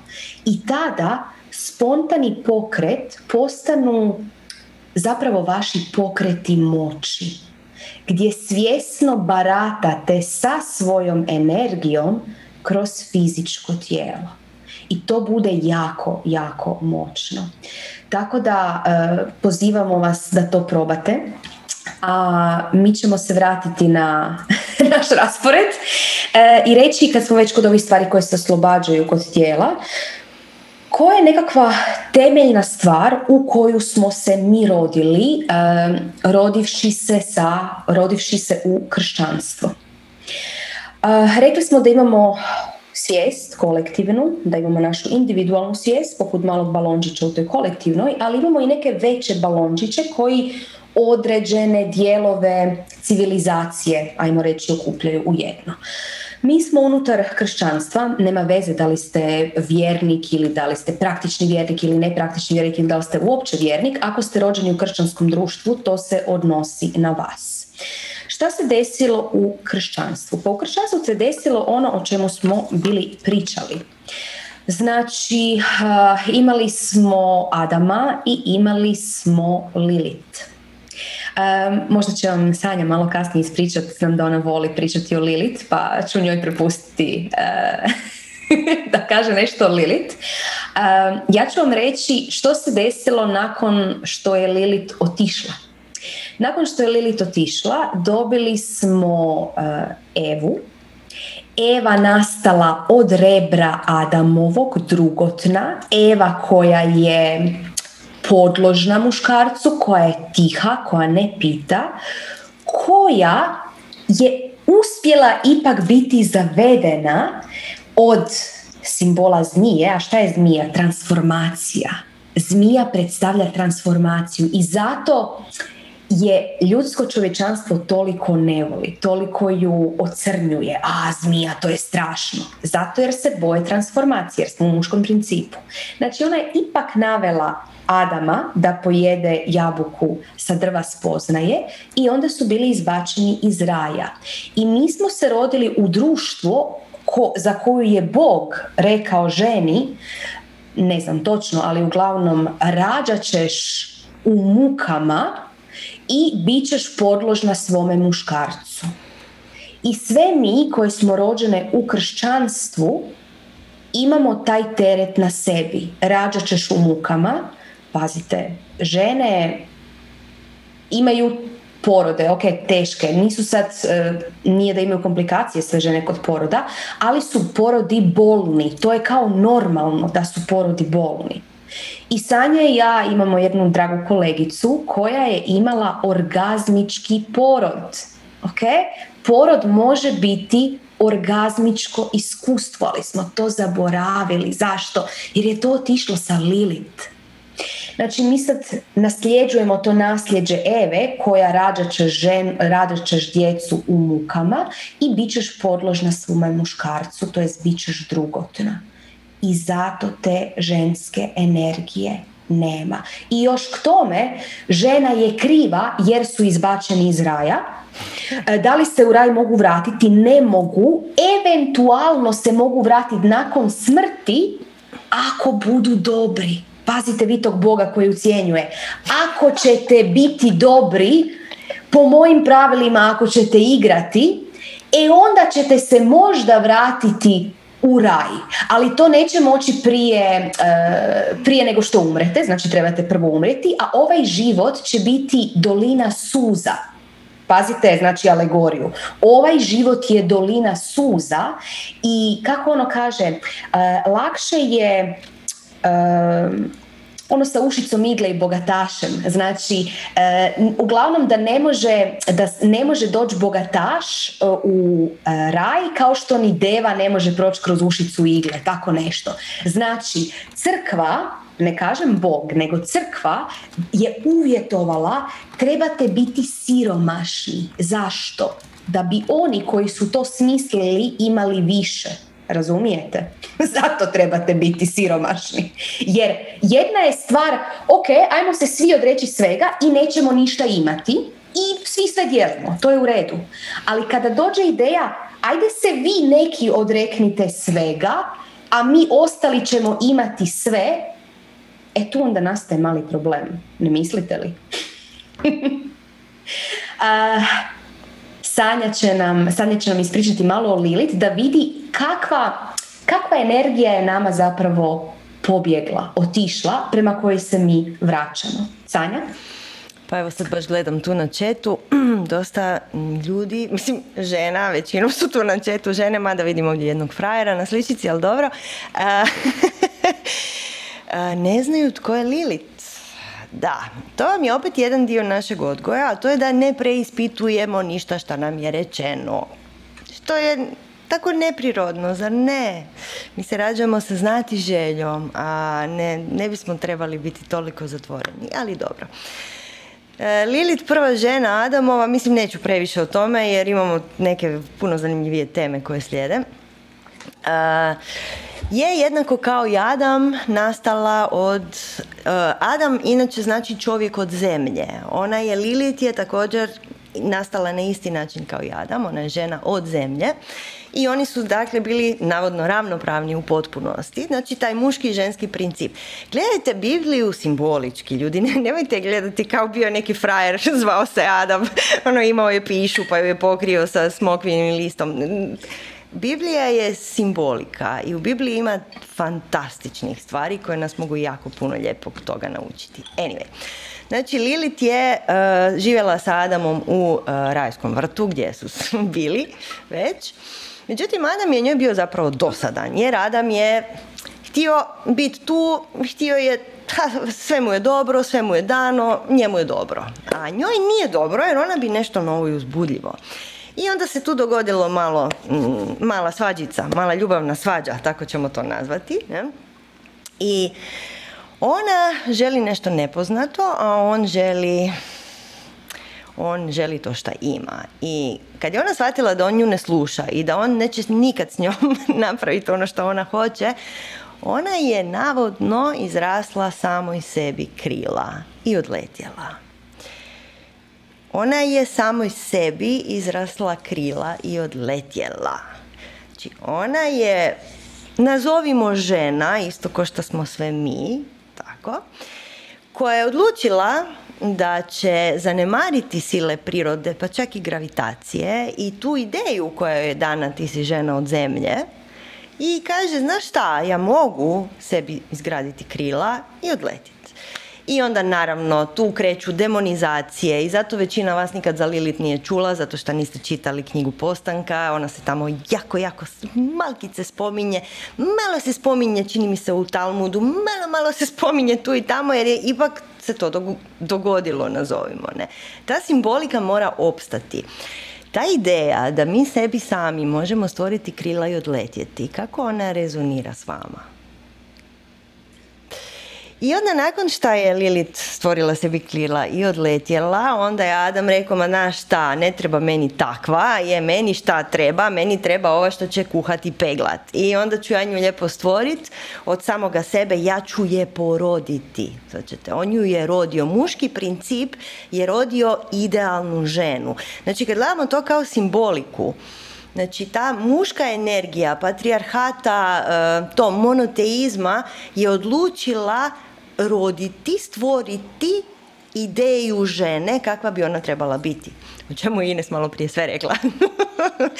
I um, zašto? Zato što ako mi shvatimo da smo mi jako, jako moćni i da u suradnji sa prirodom možemo dobiti krila doslovno, to je jako opasno za ovaj sustav u kojem živimo. To je jako opasno za bilo koju dogmu. To je jako, jako opasno za bilo koje društvo. I e, zato se cijela ta priča skriva i zato niko o tome zapravo ništa previše ne zna i zato se to sve zajedno demonizira. E. I ako mi pokušamo uopće pronaći moć koja stoji iza tog, nazovimo, ženskog principa, ta moć transformacije bilo čega, transformacije mene, u šta, u osobu koja ima krila. Mm? I onda šta radi s tim krilima? Ja zapravo s tim krilima kreiram svoja pravila. Ne podilazim nikog, nikakvoj sili osim sebe same, čak niti sili gravitacije, znači osnovnoj temeljnoj sili na koju svi pristanemo kad dođemo tu. E.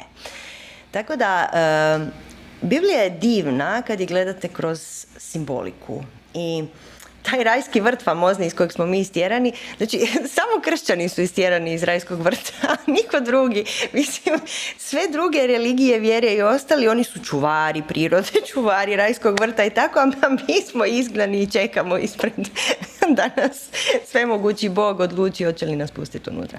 To je dosta smiješno, ali treba i to isto tako uzeti uh, kao simboliku. Iako mi to ne radimo, mi smo naučeni, mislim, nama je to predočeno kao da se to stvarno tako dogodilo, ne? Ali ima jako puno lijepih ideja šta je zapravo taj rajski vrt. I evo, samo ću vam dati jedan mali hint i onda ćemo preći na seks i ostalo, jel može?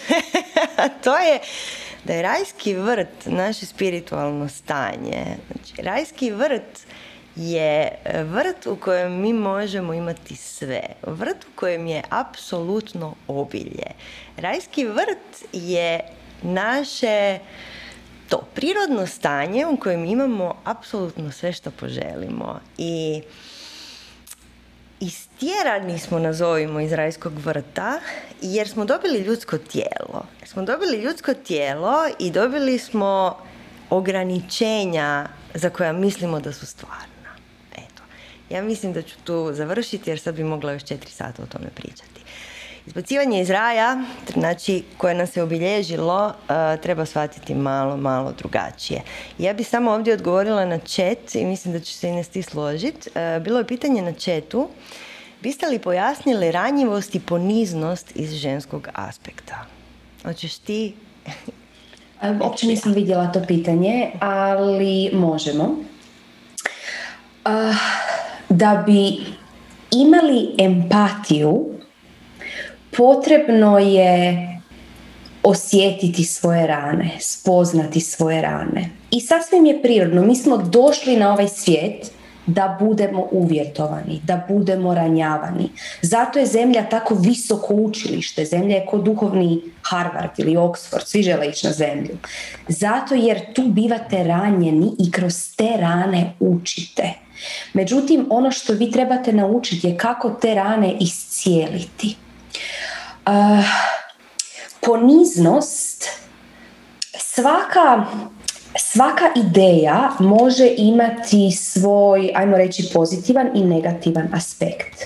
Poniznost ne znači ja puzim pod svima, nego poniznost u smislu skromnosti, u smislu shvaćanja svoje veličine i svoje svjetlosti, ali viđenja te veličine i svjetlosti u svakome drugome. I viđenje da se ta svjetlost na, samo na jedan drugačiji način prikazuje na ovom svijetu.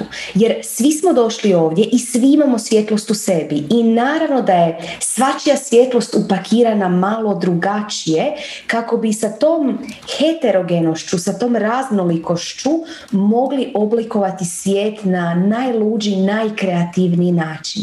Jer da svi svjetlimo na isti način, to je kao da uh, u svi, svi u svijetu su recimo... Šta bi moglo biti? E, profesorice. Evo, sve žene su profesorice.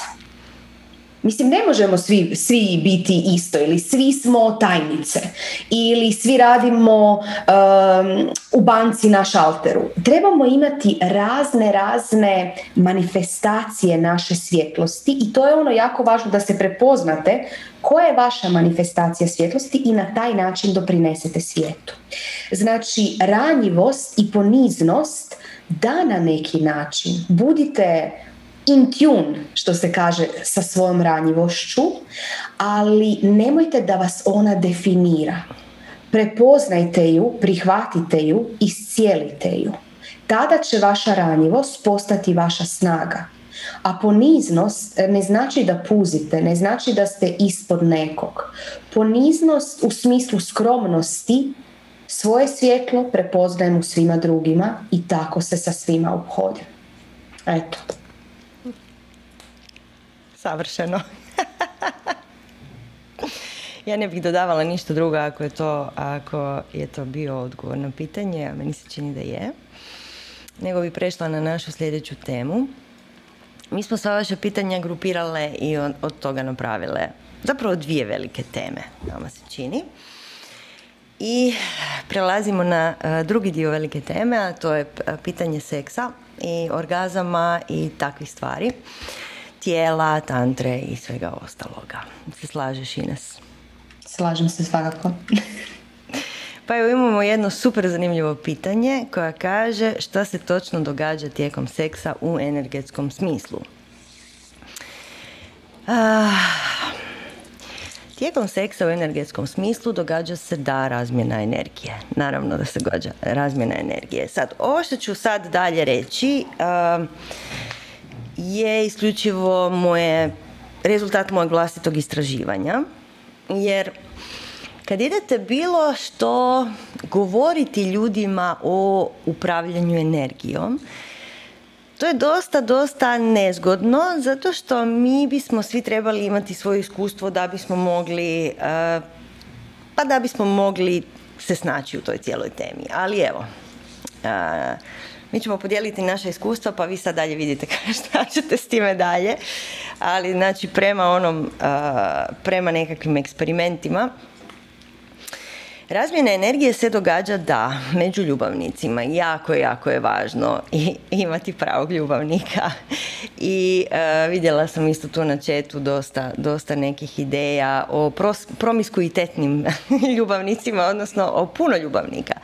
Ne, nije ideja imati puno ljubavnika, ideja je imati kvalitetnog ljubavnika. Jer razmjena energije koja se događa, događa se razmjena naših iskustava života. Događa se doslovna razmjena kako ja percipiram stvarnost i kako ja percipiram život.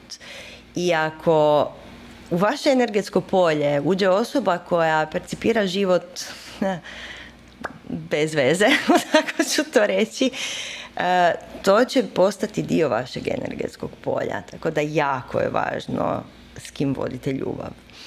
I sam seks kao takav, kad se on počne događati, ono što je meni uvijek bilo zanimljivo je, znači, ta razlika između naše seksualne energije, muške i ženske. Muškarac počinje dijeliti svoje iskustvo života odmah. Znači, mi kao primateljice, to ste puno puta čuli da je žena primateljica. Čega je ona primateljica? Ona je primateljica njegovog iskustva života. I ako je to tvoj partner s kojim vodiš ljubav već dvadeset godina, ti, ti već znaš kako, će to, kako, kako izgleda njegova, njegov dojam života. Međutim, kad je to neki novi partner, to te zna ponekad malo izbaciti iz takta. I to je odgovor na ono pitanje koje smo dobile, koje ima i ostatak. Ne? Znači, događa se razmjena energije gdje muškarac odmah momentalno krene, krene davati svoje iskustvo života.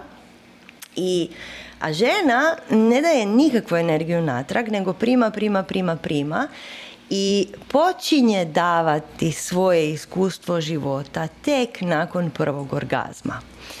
I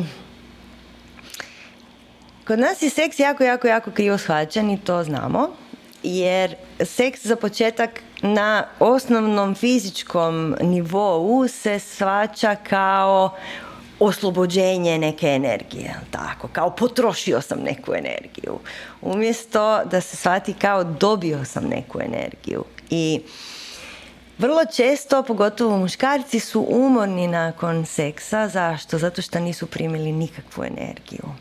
Jer naime, šta se događa? Uh, on krene davati svoje iskustvo života, svoju energiju, ona prima, prima, prima, prima i taj seksualni čin, mislim, onih jedanaest minuta, je li tako da je Ines bilo jedanaest minuta?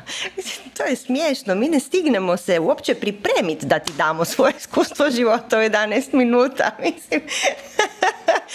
Znači, žena krene davati svoje iskustvo sa, sa prvim orgazmom i sa svim sljedećim orgazmima do, taj muškarac dobiva sve više i više i više naše energije, našeg iskustva života. I kad ste vi educirani, a možete to raditi sami sa sobom, ne treba vam učitelj, kad ste vi educirani kako kontrolirati svoju energetsku jezgu ili kako upravljati sa svojom energijom, vi onda sa tim energijama koje se događaju između vas i unutar vas možete jako lijepo upravljati. I a, znači, nakon prvog orgazma imamo drugi, treći, četvrti i ti su vam ključni za samo otpuštanje iskustva života. Nakon četvrtog počinje jedan novi ciklus orgazama u kojem mi počinjemo doista, mi imamo mogućnost doista čak i iscjeljivati svoje tijelo, čak i iscjeljivati i njegovo tijelo. Mi imamo mogućnost njemu slati slike, mi imamo mogućnost primati od njega slike, mi imamo mogućnost apsolutnog povezivanja ako to želimo ili rada na samom sebi. I uh, to je prava intimnost, jel tako? Mi svi pričamo o seksu kao intimnom činu, ali nije intimno to što se ti skineš gol ispred nekog, što većina nas doživljava kao intimno, nego je intimno dijeljenje iskustva života, direktno iz izvora. Kao što je Ines rekla, mi imamo maternicu koja je vrlo, vrlo magični organ i naš magični organ zapravo transmutira tu, svu tu energiju i ta energija može biti bilo šta, jer to je energija života, to je prana, to je životna energija, doslovno seksualna energija, životna energija. Ne? I vi možete odlučiti samo uživati u toj seksualnoj igri, kao što rekoh, mora trajati malo duže da biste vi došli do tih nekih, da bi postajalo zanimljivije. Ne? I bildati, bildati, bildati u sebi tu energiju koju dobivate. Jer vi sa svakim, sa svakom minutom trajanja toga svega i sa svakim svojim orgazmom dobivate sve više i više i bildate sve više i više, više energije unutar sebe. Ona postaje sve snažnija, vi imate sve veću volju za životom, ne samo za seksom, nego za stvaranjem, za svime. I uh, možete doslovno probuditi svoju svijest, znači vi možete doživjeti samadija nekoliko tijekom seksualnog čina. I ne bilo kakvog i ne bilo s kime, ali da. I uh, pričale smo jedan put o tome da je ženska seksualna energija kao voda. Ona mora stalno se održavati toplom i onda može ključati dugo, dugo. Može ključati i davati puno, puno, puno energije. Mi ne gubimo energiju tijekom seksa. Mi dobivamo energiju tijekom seksa i prenosimo. Jer mi kažemo voditi ljubav, provoditi ljubav. Pri čemu ljubav u ovom slučaju je ta, nazovimo, bezuvjetna ljubav, ta božanska sila iz koje smo svi mi rođeni, ne ljubav, ja tebe volim posesivno, nego energija života. To znači mi provodimo energiju života. I Ovisno o tome što vi odlučite raditi, znači prva četiri orgazma su vam za uspostavljanje baze, a nakon toga počinje biti jako, jako zanimljivo jer možete upravljati tom vašom kolektivnom energijom. Na primjer, možete otvoriti centralni središnji energetski kanal i komunicirati sa kolektivnom sviješću. Možete downloadati znanje tijekom seksualnog čina. Možete uh, napajati kolektivno polje sa svojim iskustvom života. Možete... A, možete skupljati sve to do takozvane male smrti. E, ne znam da li je to netko doživio, ali mala smrt a, je nešto što apsolutno trebate doživljavati često. I za to ti da, treba malo vremena, treba malo prakse, trebaš se jako opustiti u tome svemu.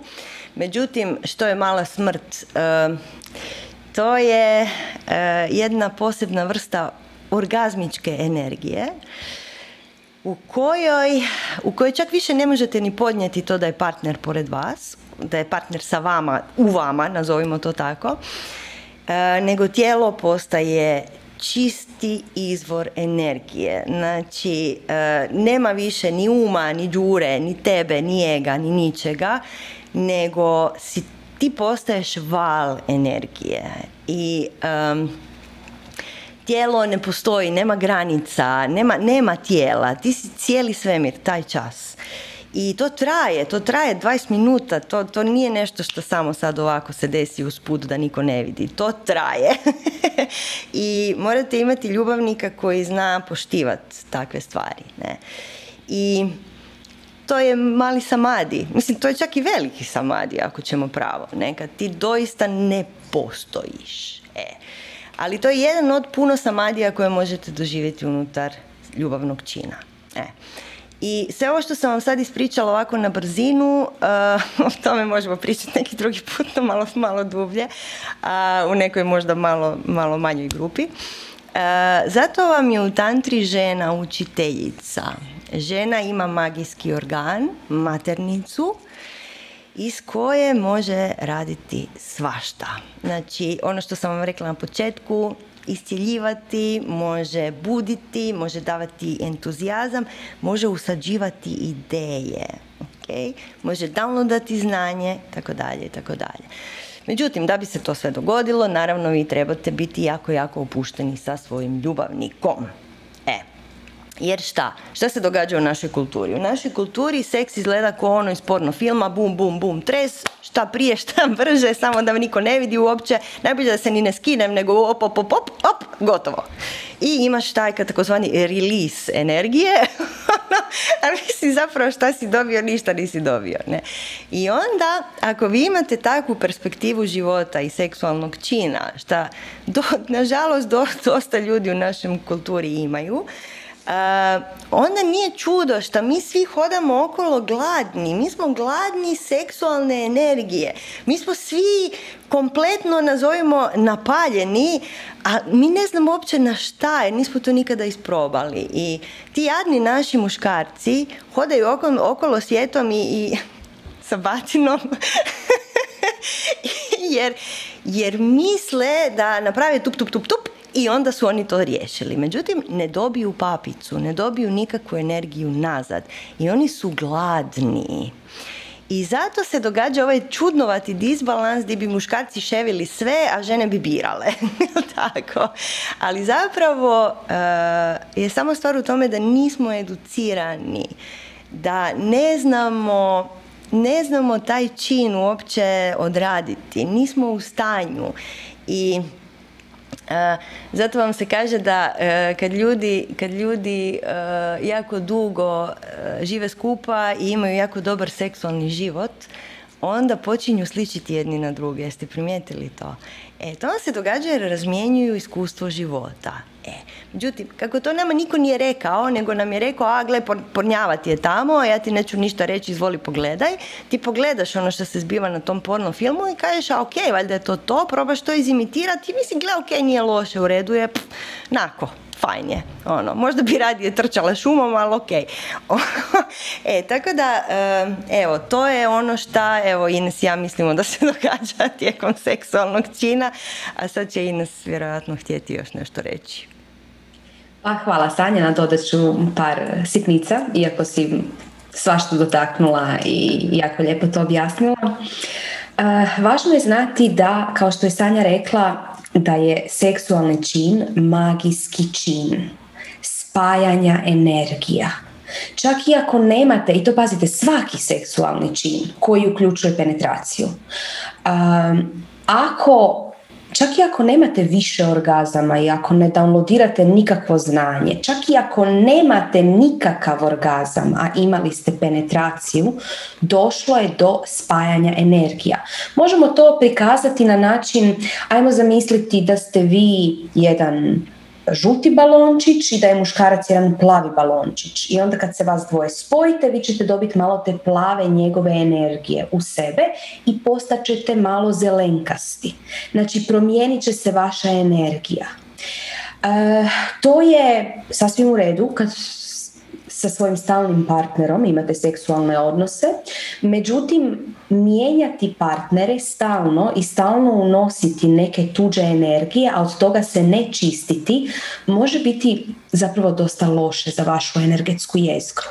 I ono što mi uvijek uh, govorimo na ovim ženskim sastancima jest da svaki muškarac koji, s kojim ste ikada imali penetraciju je u vama ostavio takozvane energetske kuke kojima, kojima vam crpi energiju. To se da, to se rješava um, i to se treba riješiti. Postoji način na koji se to rješava, mi to radimo na strasti.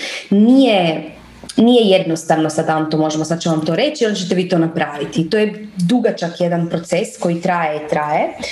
Uh, tako da ako ćete se pridružiti ka strasti, onda ćete to raditi sa nama. I tu je, nadovezujemo se na pitanje, jer tu je bilo pitanje samo, ne samo u vezi seksa, već je bilo pitanje kako ne razriješiti sve nekakve energije razmjene koje smo imali sa ljudima. Sve energije razmjene sa drugim ljudima se rješavaju na taj način i zapravo čistite sve strane energije u vama. Muškarci nemaju, oni ostave kuku. Muškarci ne, ne dobe na taj način vašu energiju koju se treba riješiti. Međutim, dobro, pustimo to na stranu i vratimo se nazad na seksualni odnos kao magijski čin uh, kojim zapravo od toga vi trebate dobiti energetsku hranu. Kako dobivate energetsku hranu? Kroz orgazam. Naše maternice treba hraniti, a hrani ih se između ostalog sa orgazmima. Međutim, nije svejedno da li ćete vi doživjeti orgazam i kako ćete doživjeti orgazam.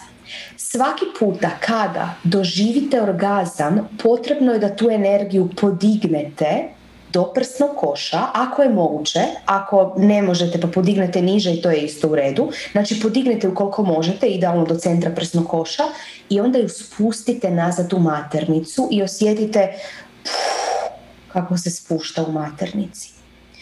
To je važna, važna početna tehnika orgazmiranja. Kasnije ćete sa tom energijom raditi svašta, dizat ćete ju visoko gore i tako, međutim to su već neke naprednije tehnike. Za osnovne tehnike koje možete same isprobati i tokom masturbacije, znači ne mora biti seksualni odnos, pokušajte kad orgazmirate podići energiju idealno do centra prsnog koša i sa izdahom spustiti ju nazad u maternicu. I na taj način ćete hraniti vašu maternicu, vaš magijski organ koji, uh, koji će postati sve snažniji i počet ćete polagano, on će vas početi učiti magiji, jer to je ono što smo rekli, magija je u nama, ali mi trebamo ogoliti sve suvišne slojeve koje nam brane da ih čujemo. Uh, pitanje je bilo kako se priključiti strastima. Znači, strast je transformativno školovanje koje će krenuti na jesen, na prvu, prva godina. Uh, biti će, biti će objavljeno na vrijeme. Sanja, imaš ti nešto za nadodati? Pa da, evo sad tu svi pričaju o tome kako bi svi došli sad na strast. Uh, pa da, strast je školovanje koje traje malo duže od jedne godine, uh, tako da imamo svašta tu za reći. Jer kao što ste vidjeli, mislim, nama uvijek bude tako žao na ovim sastancima, jer mi tako kratko stignemo se pozabaviti nekom temom, a prođu dva sata ovako, ne, bez, bez duboko možemo ući u nešto.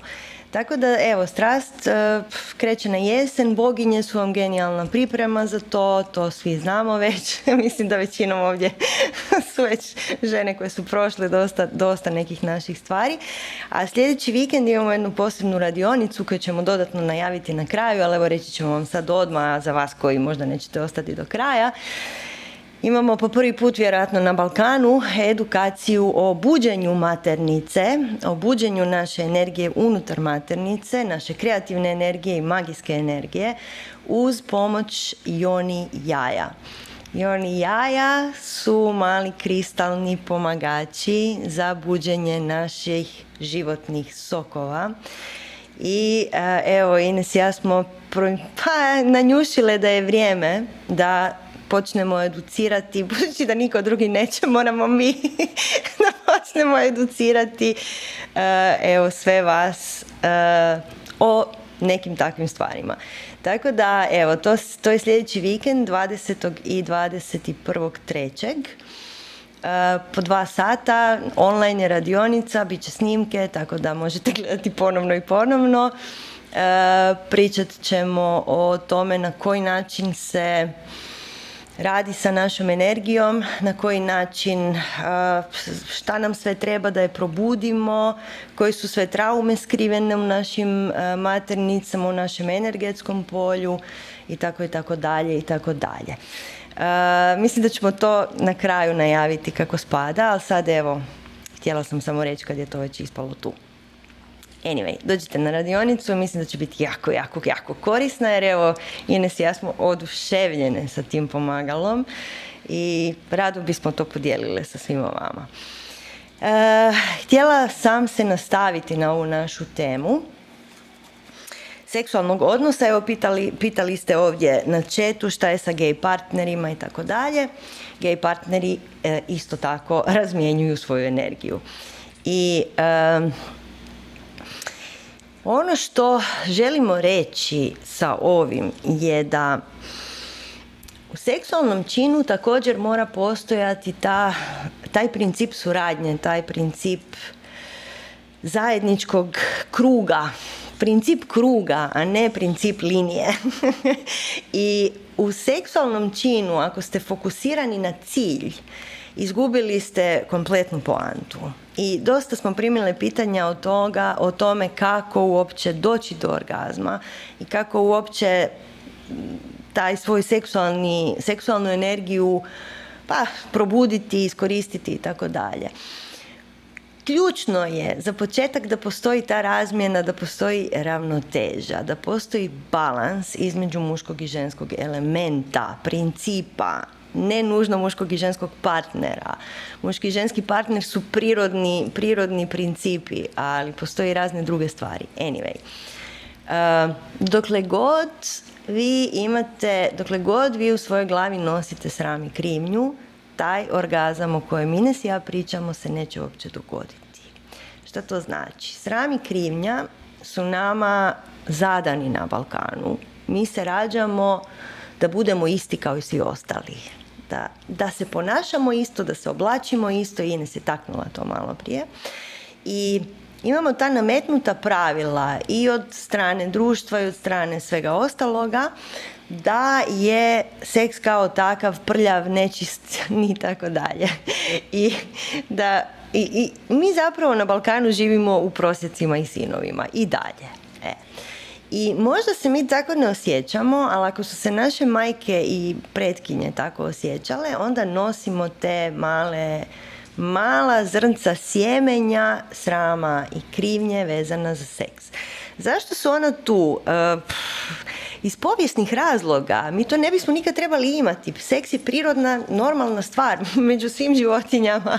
I, i pričali smo Ines i ja zadnji put o kitovima i delfinima, jel tako? Delfinima koji uživaju u seksu.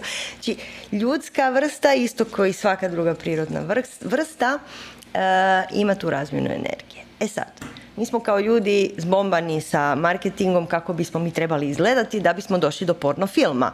I stvarno, da biste vi bili porno glumica, vi bi trebali imati goleme silikone i ne znam ni ja šta sad se nosi silikoni u dupetu i svašta se tu nešto radi. Sve, sve je, sve je isplastificirano. I ako želite biti porno glumica, može. Vjerojatno vam to treba, mada iskreno mislim da ne. Njima je tamo sve svejedno. Ali anyway. Uh, Inače u našim normalnim životima, kad mi krenemo se baviti s time kako mi izgledamo i kad se krenemo baviti s time šta je nama nametnuto, već tu je naša, naš fokus na seks i izgubili smo ga jer mislimo na nešto drugo.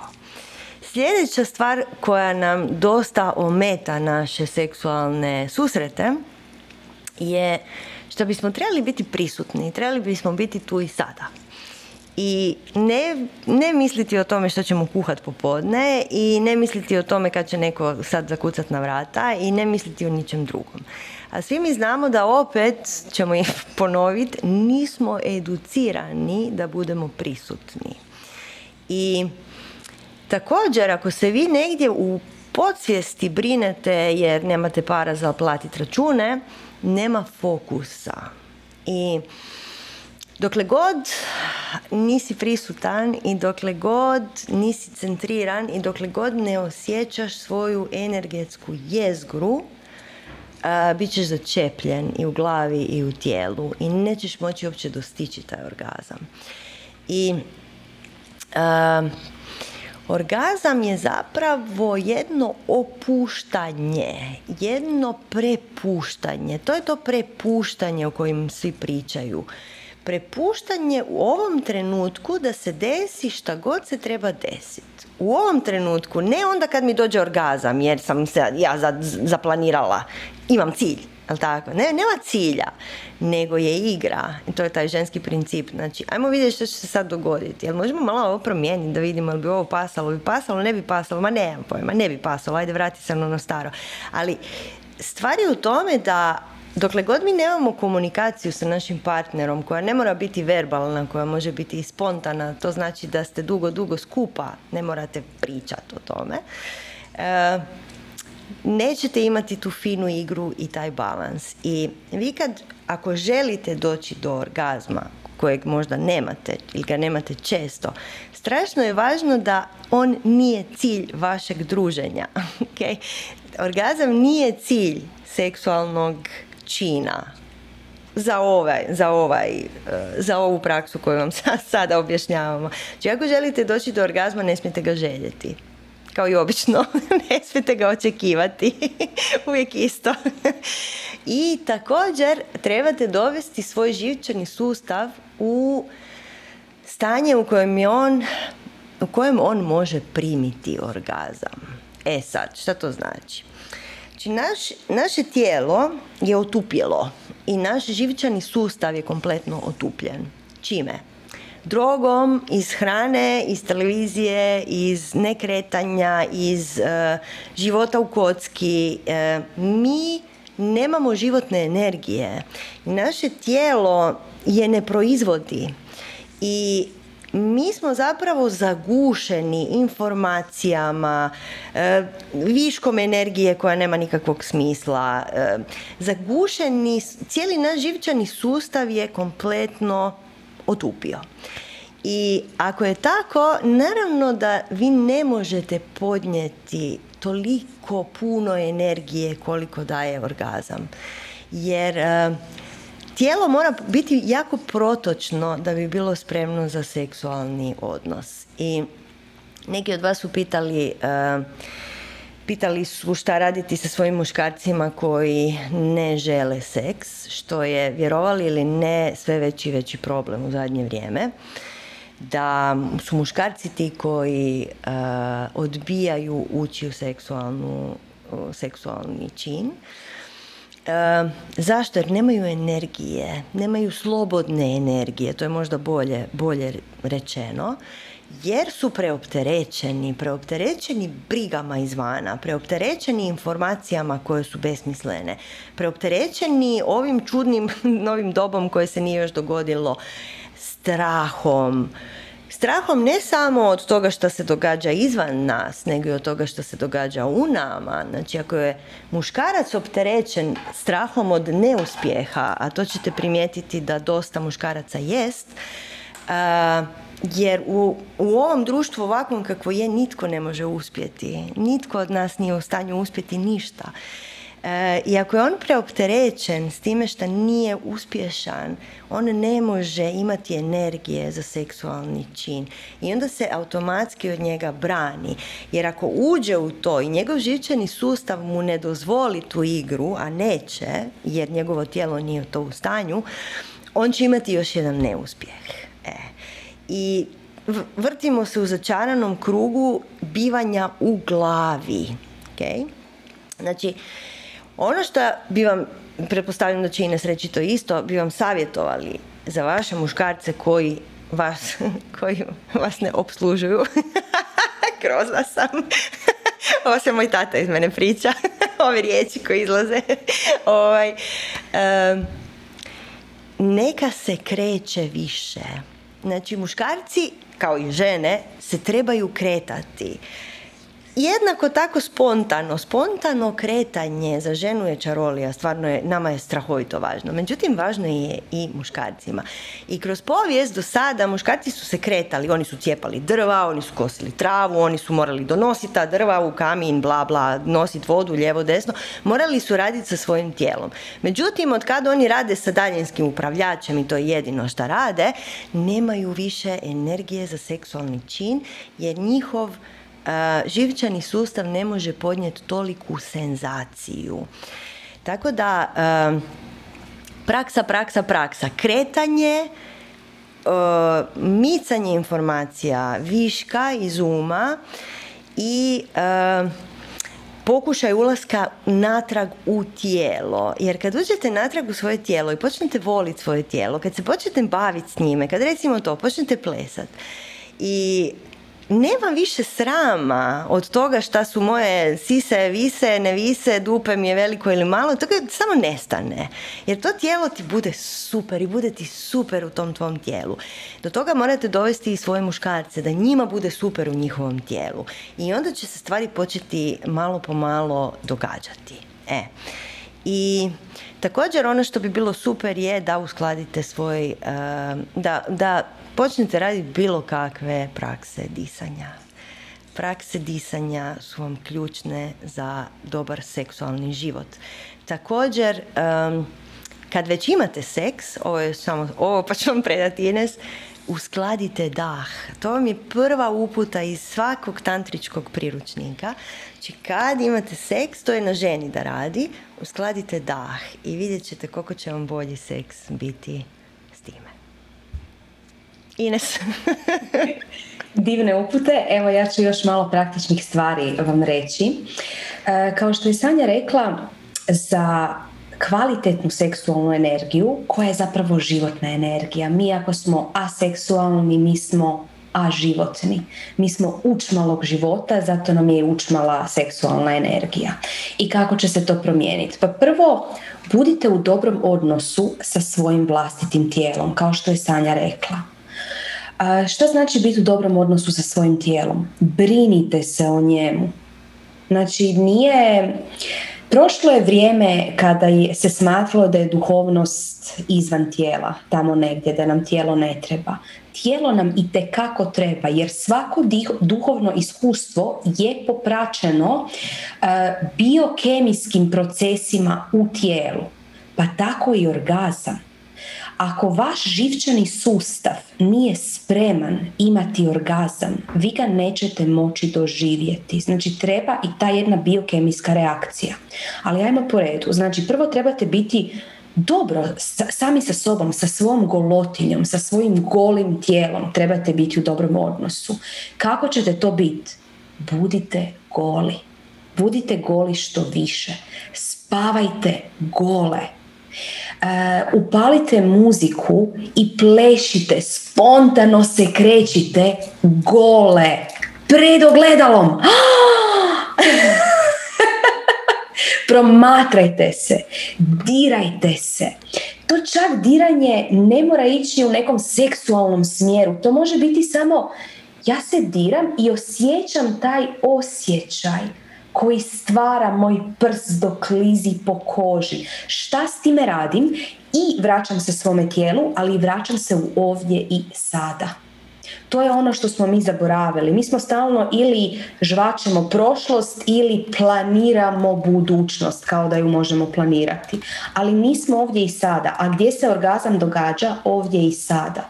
Vi ga nećete doživjeti ako razmišljate koje račune još trebate platiti, što ćete skuhati kad trebate otići po djecu. Znači, trebate imati mogućnost ovdje i sada. A to se vježba. To svi možemo, ali to se vježba da znate fokusirati um. I između ostaloga zato je disanje dobro, jer fokusira um, osim što podiže energije. Sad, s druge strane, rekli smo da fizičko tijelo treba biti protočno, što znači jedite zdravu hranu. Jedite, ljudi, živu hranu. Nemojte se trovati otrovima. Ako ste na bilo kakvim lijekovima, ne kažemo da ih prestanete piti, odmah disclaimer. Ako ste na bilo kakvim lijekovima, znajte da će vam to umanjiti vašu životnu energiju i time seksualnu energiju. Pokušajte svoja stanja tretirati tako da u svome tijelu stvorite uvjete za zdravlje kako bi se tijelo samo iscijelilo. Jer naše tijelo je nevjerojatno i ima mogućnost samo iscijeljenja. Međutim, ako mu mi damo priliku, ako mi svoje tijelo trujemo i cijelo vrijeme to tijelo sjedi na naslonjaču i najveća mu je, najveći mu je pokret s palcem ovako ići po daljinskom ili iskaži prstom po mobitelu, znači imamo ova dva prsta koja rade. A, tada to tijelo, vi ćete poručiti tom tijelu da ono vama ne treba. I šta će se desiti? Ono će početi venuti i ono će se početi razboljevati.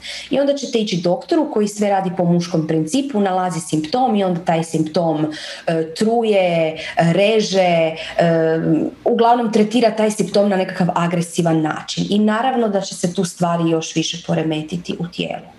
E, dobili smo pitanje, znači, od e, žene koja je pitala, njezin muž je bolestan i zbog toga ne može imati seksualne odnose. Ono što bi trebalo je, prvo što bi ja savjetovala, neka muž svako jutro napravi hladan tuš. To izuzetno podiže energiju. Hladan tuš svako jutro. Okay? Par trideset sekundi, ne mora biti predugačko. Druga stvar, neka ga prebaci. Sva sreća, žene su te koje kuhaju. I onda muškarci su malo ljeni i oni će jesti što žena skuha. Jambraće, ali će pojesti to što je skuhano. Jer nemaju drugo, jer im se ne da raditi drugo. Pazi kakvu hranu radiš. Radi zdravu, živu hranu. Šta znači živa hrana? Živa hrana e, znači ona hrana koja u sebi ima život, u smislu klica koja će proklijati, razumijete? Ili živa voćka ili povrt, povrčka. Jel se tako kaže? Povrčka. Ako ne, od sada se tako govori. E, živa hrana idealno e, bi bio prekinuti post. Prekinuti post će vam dati nevjerojatno puno energije. E sad, žena koja je pitala, njezin muž pati od dijabetesa, između ostalog, pa tu treba provjeriti. Postoje neka istraživanja koja kažu da dijabetes se može poboljšati sa prekinutim postom, ali to treba biti u spratnju stručnjaka, znači nećemo sad u to ulaziti. Druga stvar koja je apsolutno važna za sve, šta treba unijeti u tijelo da e, tijelo, živčani sustav bude spremno za orgazmička, magijska iskustva. Potrebno je, e, potrebne su omega masne kiseline, ljudi. Znači, omega masne kiseline dodatne, definitivno. Koliko god da zdravo jedete, ne možete ih unijeti dovoljno. Uzmite neki dodatak. Mi sugeriramo veganski jer smo vegani, kvalitetan, koji se može dobivati, koji se dobiva od algi, jer pazi ovo, i ribe omega masne kiseline dobivaju iz alge. Pa zašto ne bi i mi, razumijete? I također pazite da imate sav spektar B vitamina koji hrani, koji hrani živčani sustav. Ako vam nešto od toga fali, vaš živčani sustav neće biti spreman doživjeti orgazam i još ga raditi na taj jedan magijski način. Eto, to je ukratko. Možemo ići na sljedeće. Pa, evo sad je već dosta kasno Tako da mislim da ćemo polako...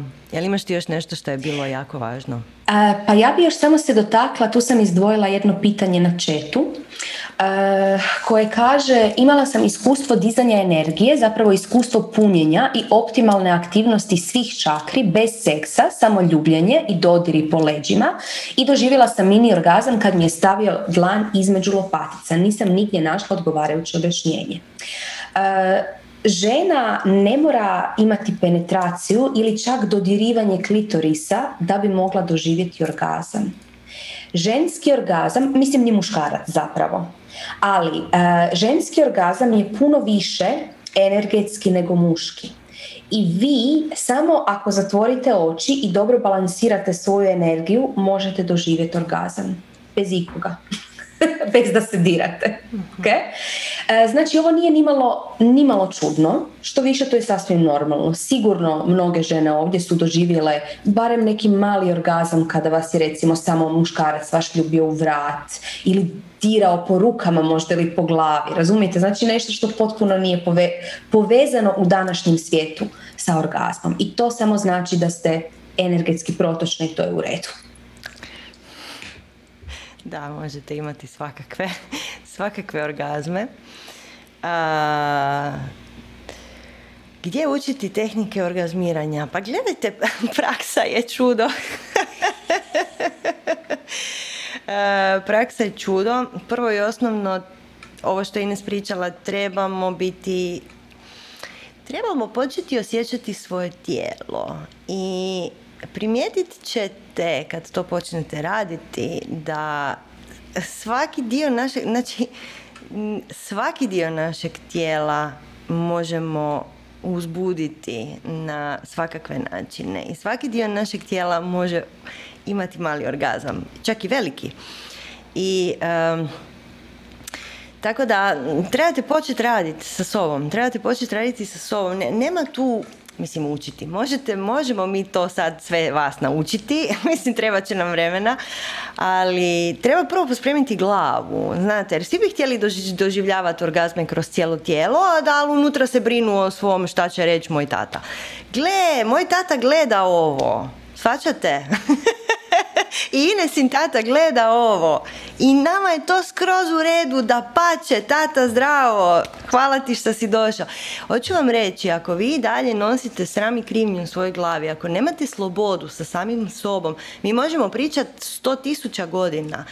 Morate početi malo po malo. Spontano kretanje, disanje, zdravo jedenje, briga o tijelu, bivanje sad i ovdje. Uh, šta, tek smo počeli. I pridavanje sebi više pažnje. Ako vi imate osjećaj da živite zbog drugih ljudi, ako sva, sav vaš raspored u danu ide na vašu djecu i na vaše ne znam šta, uh, ako nemate petnaest minuta za sebe, ako nemate želju da isprobate jon i jaje, ako, ako uopće ne nalazite u sebi izvor života, onda moramo početi odande, shvaćate. Tako da svatko od nas se mora brinuti za sebe i svaki pravi učitelj vam neće dati recept koji kaže znaš, idi tamo, otvori tu knjigu, izvoli, radi to. Nego eksperimentiramo na samima sebi. I Uh, evo tu još imamo pitanje za plakanje nakon orgazma. Da, to je divno. Znači šta se dogodi uh, tijekom orgazma? Uh, procirkulira nam energija kroz tijelo. Energija, to je nešto što je u pokretu. I prođe kroz nas i ima priliku naići na neke od naših uh, uskladištenih uh, blokada, nazvat ćemo to, trauma, iskustava, nešto što nismo proplakali je ostalo u nama, u tijelu zarobljeno i u trenutku orgazma to će vrlo često se osloboditi. Zato što taj, ta energija orgazma služi i za čišćenje, između ostalog, starih iskustava. I zato vam se događaju emocionalni ispadi uh, kod orgazama, zato što niste te emocije profiltrirale kad je trebalo na način koji je trebalo. Tako da to je zapravo fantastično. To je, to je čistka, to je jedna vrsta iscijeljenja. Eto. Uh, ja mislim da, jel to to, Ines? Mislim da možemo još samo malo reći par stvari o Joni jajima. Evo, Valentina je stavila link gdje kupiti Joni jaja. Prvo ćemo samo o tome reći. Znači, gdje kupiti Joni jaja? Budite oprezni jer Joni jaja su trenutno veliki hit u svijetu i prodaju se svakakve kopije. Joni jaja bi trebala biti napravljena od poludragog kamenja.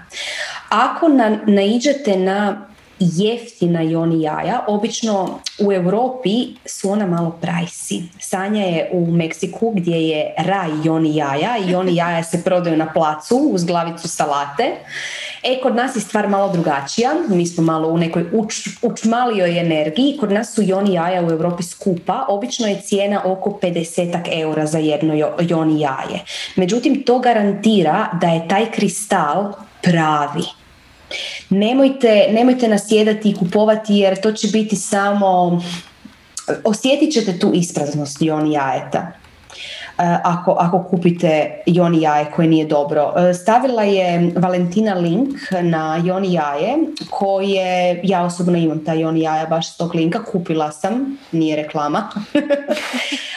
Izvrsna su, oduševljena sam sa njima, znači stvarno su dobra, iako sam ih čekala mjesec i pol da dođu, ali dobro, nema veze. A sad da kažemo par riječi o Joni jajima, o samim Joni jajima. Svakako vam savjetujemo iz dubine duše da dođete na radionicu e, Joni jaja, koja, ja mislim da je to presedan na Balkanu, da je to prva radionica o Joni jajima na Balkanu. E, ona su specifična po tome, zato jer, kako ih je Sanja nazvala, ti mali kristalni pomagači koje mi nosimo u našoj Joni, a ima svakakvih kristalnih pomagača, ovisno o kristalu, ovisno o namjeri koja nam treba, toliko nas brzo transformiraju da je to čudo. E, vi čim stavite Joni jaje, desi se jedna nova energija i to će ljudi oko vas primijetiti. Vi postanete fluidnija, postanete ženstvenija. E, to se osjeti u svakom vašem koraku i kao da osjećate onako da kundalini, ona koja je savinuta u bazi, počinje plesati i počinje se polagano dizati. E, iscjeljuje na fizičkoj razini izuzetno i radi, radi čuda sa energijom i sa našim svjesnim upravljanjem energije. Sanja? Pa da, jedno malo, malo čudo. Uh, mi na zapadu, pogotovo mi na Balkanu, mi zapravo nemamo kristala i onda ne znamo s njima raditi. Meni je fantastično, ja sam sad tu na mjestu gdje je tako normalno da se sve radi sa kristalima.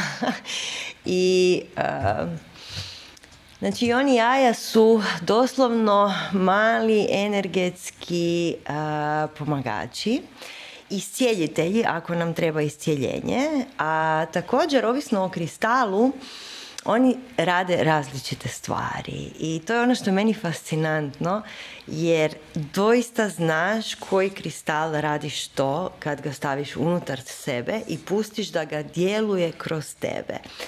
I um, kultivira apsolutno naš entuzijazam i za životom i za seksom. Uh, daje ti jednu posebnu radost, uh, daje ti jednu prisutnost unutar tijela, jer, mislim, ti hodaš okolo sa kristalom unutar, unutar sebe, vrlo, vrlo zabavna situacija.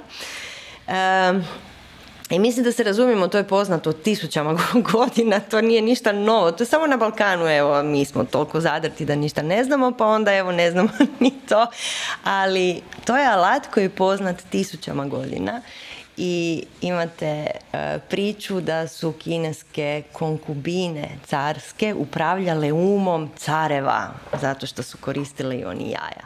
Zašto? Zato što su mogle razumjeti e, mogle su razumjeti svoje tijelo bolje, mogle su napraviti od svog seksualnog e, života i seksualne energije potpunu magiju i mogle su doista ući u tu magiju maternice.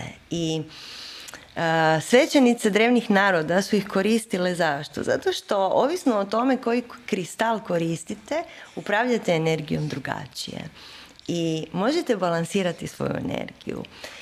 Ono što je nama dosta, dosta interesantno je što služe za otklanjanje starih emocionalnih rana i za iscjeljenje našeg odnosa sa našim ženskim tijelom. To je, to je ključno u ovom trenutku da napravimo sve, na, sve mi.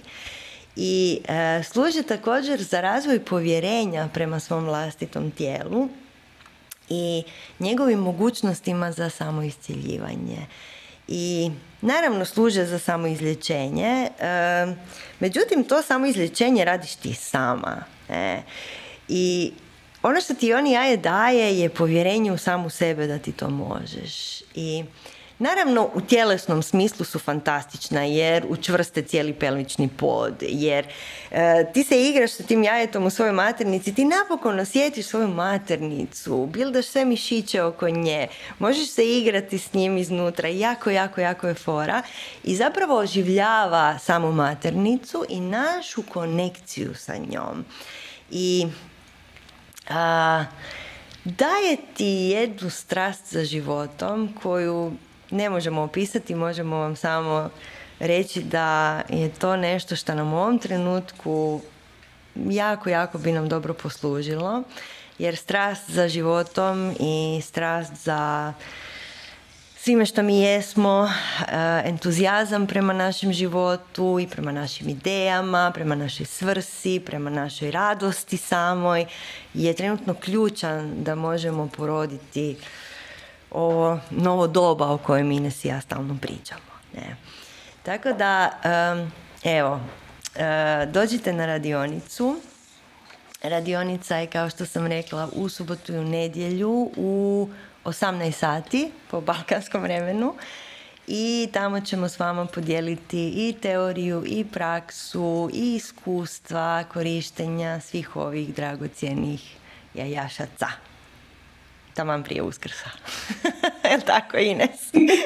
Tako je, mislim da je sasvim prirodno da napravimo jednu radionicu o jajima u blizini Uskrsa, samo što su naša jaja i oni jaja.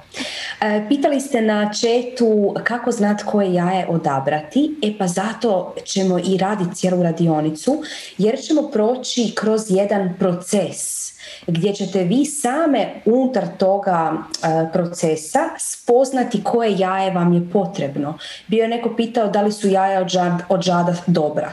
Jesu, super su, no pitanje je da li tebi treba žad ili ti treba nešto drugo. Znači, na radionici ćemo proći sve upute kako ih koristiti, kada koje koristiti i koje vam sada trenutno treba.